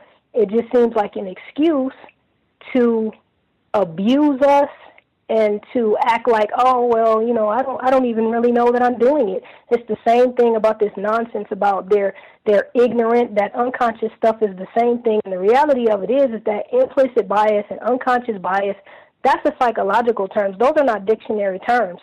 And a bias is to be for or against. How can you be unaware of that? So when I look up the you you can't be unaware of something that you are for or against. And the reality of it is, is that the majority of psychologists are European anyway. So that to me is just refined racism to try to um, excuse their behavior. And they've come up with a lot of ways to do that. And I know Tim Wise teaches a lot of that stuff. Um, Barbara Trepagnier and a bunch of other people. So um, that's all I wanted to say. And I mean, if we had time in the show, you know, I'd like to get other people's opinions on that as well. But I mean, if not, I understand that as well. And I'll I'll, move, I'll mute my line. And thank you for taking my call. Appreciate that. Um, did we miss anybody? Anybody that we have not heard from at all have commentary? Can I be heard? Yes, sir. Uh, I just wanted to point out uh, how the mayor, when he was saying uh, how easily they could switch their rhetoric, normally it's always wait until all the facts come out. Now somehow when the facts show like un- unequivocally that he was getting, you know, harassed, now the facts don't mean anything. Um, also, uh, I want to talk about Your uh, volume is going down a little bit. Make sure you're speaking directly into the receiver or your device. Oh, I'm sorry. Oh, but I wanted to talk about how, because no, I noticed that normally a lot of people have been saying that they don't they don't learn about Nat Turner in school. But my little brother last year, when he was in, uh, he, went to a middle school that's in uh, South. Central. I guess it's South Central. It's, it was formerly uh, known as like Henry Clay Middle School. Now it's uh, something else. But anyway, he was learn. They actually had curriculum about like Nat Turner uh, and a few other so-called like I guess freedom fighters or what have you, like I don't know, influential black people. And when the guy was teaching about Nat Turner, I was like, hey, like like what did you know what did he say about Nat Turner? He was like, well, um, basically he was saying that yeah he fought for uh, the free slaves, but he was kind of crazy and what he did wasn't right. Basically trying to make it seem like uh, Nat Turner was wasn't necessarily a good guy. And they spoke. He actually knows, like my little brother, he actually knows, uh, has a familiar familiarity with a lot of, uh, I guess, you know, civil rights leaders or just black people in general, uh, because he went there. And uh, that's all I had. Interesting. Wow. Uh, any anybody else that we missed? Anybody who has not been able to share at all have commentary?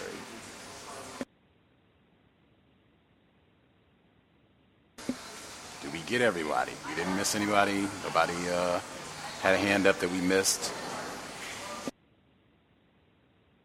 Grand, grand. Uh, Mr. Reed, he wrote in. Uh, he said, "Flippin' meat has been hijacked from street slang." Uh, I think retired firefighter brought this up earlier uh, with a commercial. Uh, flip the meat, usually used when chatting about last night's girl you had. Flipping the meat is when you flip your girl over onto either side to get access. Uh, that's, I guess, the way that it used to be used, but it has been contaminated, which happens kind of a lot under the system of white supremacy.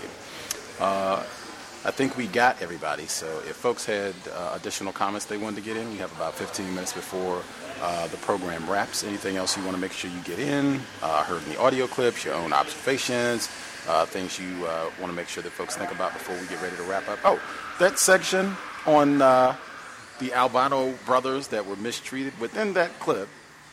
The white woman, Beth Macy, the author of the book, she said albinism in African Americans is actually more common than albinism in European Americans. That was definitely one to take a minute or two to ponder on. I, I would love to get Dr. Welsing's comments on that, but that was the direct sentence, the exact sentence. Albinism in African Americans is actually more common than albinism in European Americans. Mm. Uh, anybody else have comments they wanted to get in? Try to be heard? Yes, sir.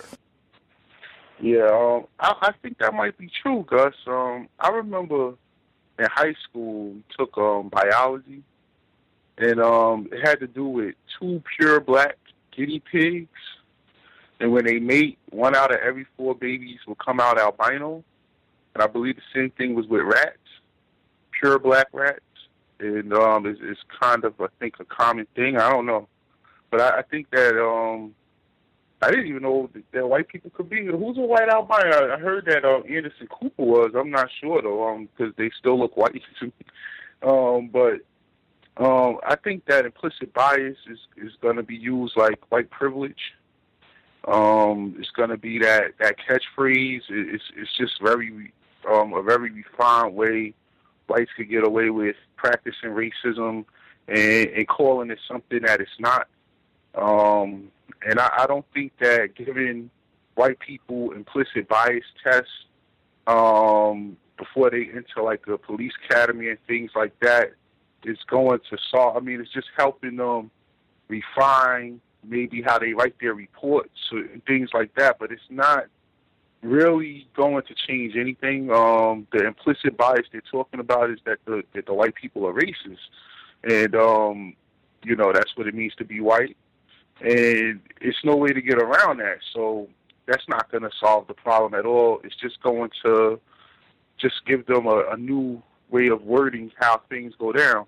Um, as for the um, Rekia Boyd clip, uh, I started working at the hospital, um, and um, I was training in ER, and I witnessed um, several um, several acts of racism. But first, the prisoners, the people who come in, you have people that come in from the correctional facility.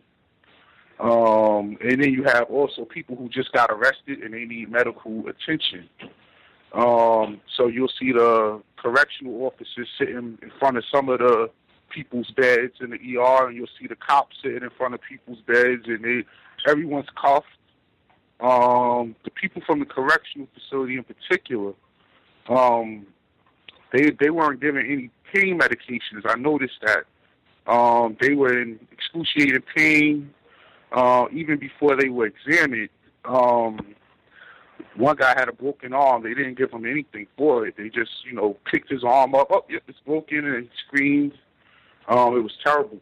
Um, also, I witnessed a um, black lady who was um, obviously um, she was arrested for something, and um, she had to use the bathroom.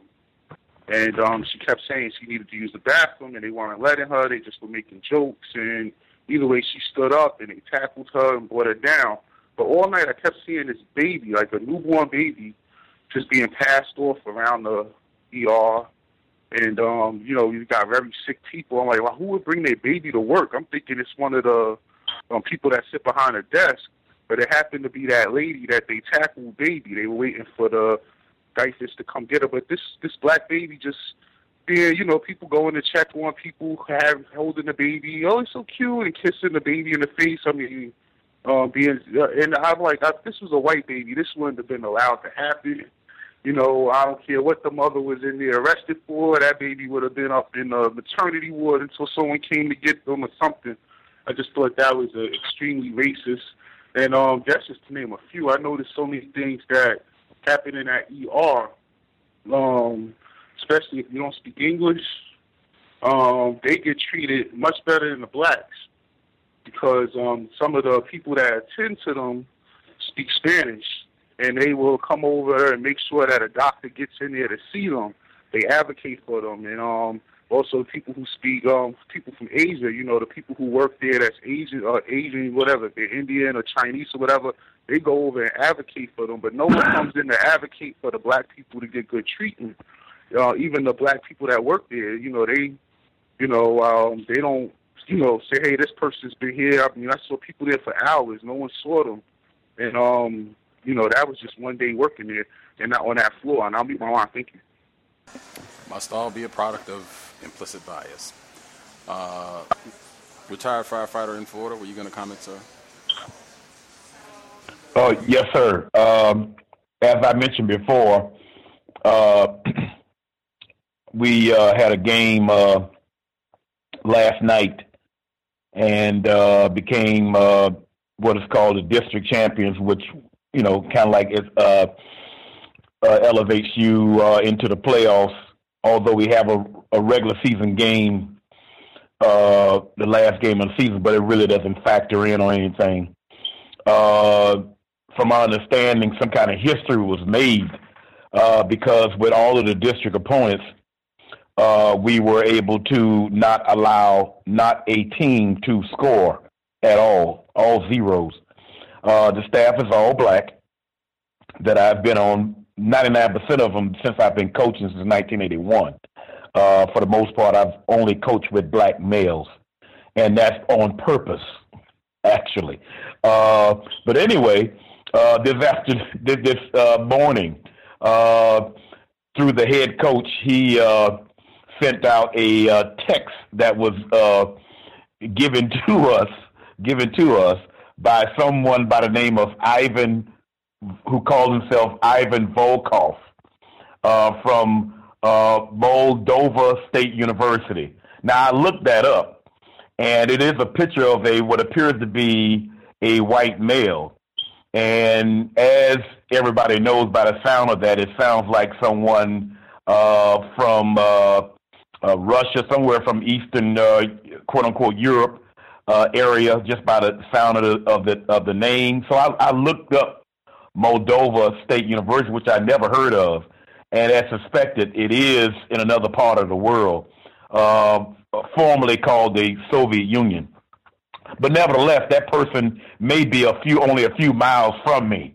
Whoever this person really is, I don't know if it was a white person or a non-white person. From from what I'm about to read, doesn't give any clarity on that. I would I would like to speak with the person uh, face to face. But anyway, here goes. The Southridge coach needs to be fired immediately. Southridge was not able to execute one point after touchdown kick. Oh, I just wanted wanted to say we, we the game was won twenty to nothing. Uh, moving forward, this is sub Pee Wee league coaching. Once again, it is an African American coach that cannot prepare a team to execute a PAT. Is he trying to announce to the world that black players and coaches are not intelligent enough to execute this simple play. It is a slap in the face to the black community that this staff is too stupid or too lazy to do it. Attention to details like this is why Walt Frazier won a bunch of state titles at Carol City. Now, mind you, Walt Frazier, who I coached with, is a black male, and Carol City, which is now called Miami Gardens, uh, is uh, about 90, 99% non-white black people. Anyway, that's where I reside at also. Uh, shame on the Ridge staff for being poor role models to the players. Now, mind you, as I mentioned before, the person who actually uh, put this out probably was only a few feet from me during the course of, of the game. Uh, the team that we uh, defeated uh, is the uh, second most populated uh, by coaches and players of being white. the area in South Florida is the last pocket of quote unquote white people where they reside at in South Florida uh, kind of like the Pinecrest area, I think it's called. Uh, but anyway, I thought it was quite interesting. I didn't respond. I didn't respond to it at all, even on the even on the group text with the other black males. Uh, they seemed to be uh, uh, uh, humorous about it, uh, that sort of thing. But it wasn't. My codified response was to not respond.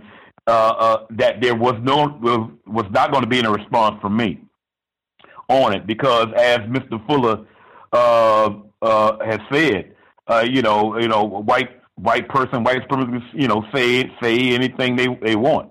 The question becomes to to me is, well, what are you going to do about it? You know, to that white person. That's the only thing my concern is. I mean, he can say anything he wants as far as that concern. And uh, but I thought it was quite interesting, and uh, decided to share it with everybody. Also, uh, thank you. Thank you for sharing yet another illustration of unconscious bias. Uh, anybody? Anything, anything else? Can I be heard? Yes, sir. Um, I was just thinking um, when you were talking about uh, in the clip where they were talking about albinos, where they said that uh, albinism shows up more in African Americans than it does in uh, white Americans. Um, I think that's a form of obfuscation because the entire white race are albinos um, essentially. So, um, and Dr. Wilson called them an inbred race themselves. So they are all albinos. And what they're trying to do is make a certain type of albino, which is the type that Anderson Cooper would represent, um, because of his uh, the lack of color in his hair, him having like like uh, really really white white hair. Um, but the entire race of white people, they are albinos. Um, so to me, it's just a form of uh, obfuscation of the facts to make themselves seem normal. That's what they've been doing for you know thousands of years now, is trying to normalize whiteness. Which even in the animal kingdom, whiteness is you know the most abnormal expression of the genome, except for in cold places where, in order to blend in in a snowy environment, you need white fur Like um, you know, there's certain foxes and rabbits that are able to change colors and become white in the winter, and even owls that turn white in the winter in order to blend in with the snow. So outside of cold environments, whiteness is is uh, an anomaly. It's nothing normal about it. So I think in that clip, that's essentially what they were trying to do is normalize whiteness. Thank you. Appreciate that. Uh, probably get in one more comment. Uh, anything else? Folks want to make sure they get in before we wrap up. Oh yeah, Gus, I wanted to ask you for something. If I wanted to know if I can get um Neely Fuller's number. I have a coworker um, who I just found about found out about her situation yesterday, but she's been pretty much terrorized by uh, the white a white female manager on my job, and there was a few situations where she made some really horrible comments in front of other coworkers. This coworker of mine, this black female, she wrote uh, a, a detailed uh, an incident report to human resources, and they basically left it uh, basically left it alone and stopped dealing with it for the last few months. And she just wanted to get some insight on how to move forward because she's not going to drop the issue, which I told her I think that's, you know, just an act of black self respect. So I wanted to get her in touch with Neely Fuller so she can get his insight on um, maybe some suggestions on how to move forward with dealing with the situation. 202 484 uh-huh. 5461. 202 484 5461. All right. Thank you so much. I appreciate that so much. Thank you, guys. Yes, sir. All right. Uh, with that, that should pretty much wrap us up for the day. Uh, we will still be here tomorrow. Uh, Mr. Charles Woods, aka the Professor, uh, he'll be a guest on the program tomorrow. Uh, we'll be looking forward to hearing uh, some of his views on racism, white supremacy, and film. Folks uh, had a few thoughts on uh, television uh, and racism this evening. That is, will be the exclusive focus for the subject matter tomorrow. Uh, we'll be able to get his thoughts on Queen Sugar, Luke Cage, Nate Parker's project, as well as some older films. Get his thoughts on black people that are born outside the states uh, playing prominent roles uh, like David Oyelowo, him playing Dr. King in Selma, uh, Zoe Saldana playing Nina Simone. Uh, we'll get his thoughts on that, uh, as well as uh, if technology, if it will be easier for black people moving forward to use film, TV to help get out the word about racism, white supremacy, and counter racism through that medium. But that'll be tomorrow, 8 p.m. Eastern, 5 p.m. Pacific.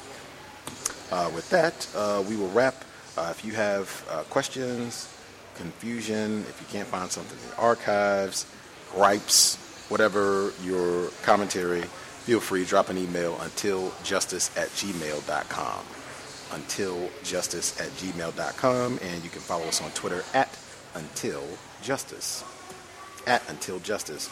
Uh, thanks everyone for tuning in. I hope it was a constructive investment of your Saturday evening. We'll be back in about 24 hours. Uh, with that, I will state again sobriety would be best under conditions of white supremacy. Uh, we want to make sure our behavior reflects the fact that war is being waged against us at all times.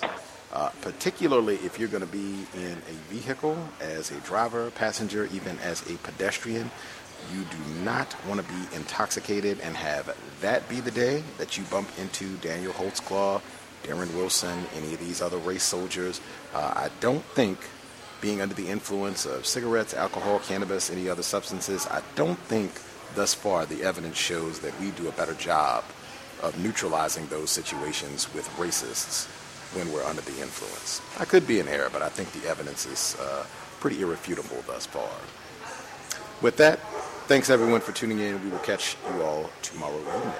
Uh, with that, Creator, we ask that you help us remain patient with other black people, victims of white supremacy. We ask that you help us remain patient with ourselves. Remind us to demonstrate the highest levels of black self respect at all times, in all places, each and every time we are in contact with another black person. Creator, give extra strength to all of us who are attempted black parents, black mothers, black fathers uh, help us pass constructive information, life-saving information on to black offspring. It has been time. Replace white supremacy with justice immediately. Cal signing out. Thanks all for tuning in. Nigga, you so brainwashed. I'm a victim, brother. Problem. You're a victim. Man, I'm a victim of 400 years of conditioning. Shut up. The man has programmed my conditioning. Mm-hmm. Even my conditioning has been conditioned. With the Lucky Land slots, you can get lucky just about anywhere. This is your captain speaking. Uh, we've got clear runway and the weather's fine, but we're just going to circle up here a while and uh, get lucky. No, no, nothing like that. It's just these cash prizes add up quick. So I suggest you sit back, keep your tray table upright, and start getting lucky. Play for free at LuckyLandSlots.com. Are you feeling lucky? No purchase necessary. Void where prohibited by law. 18 plus terms and conditions apply. See website for details.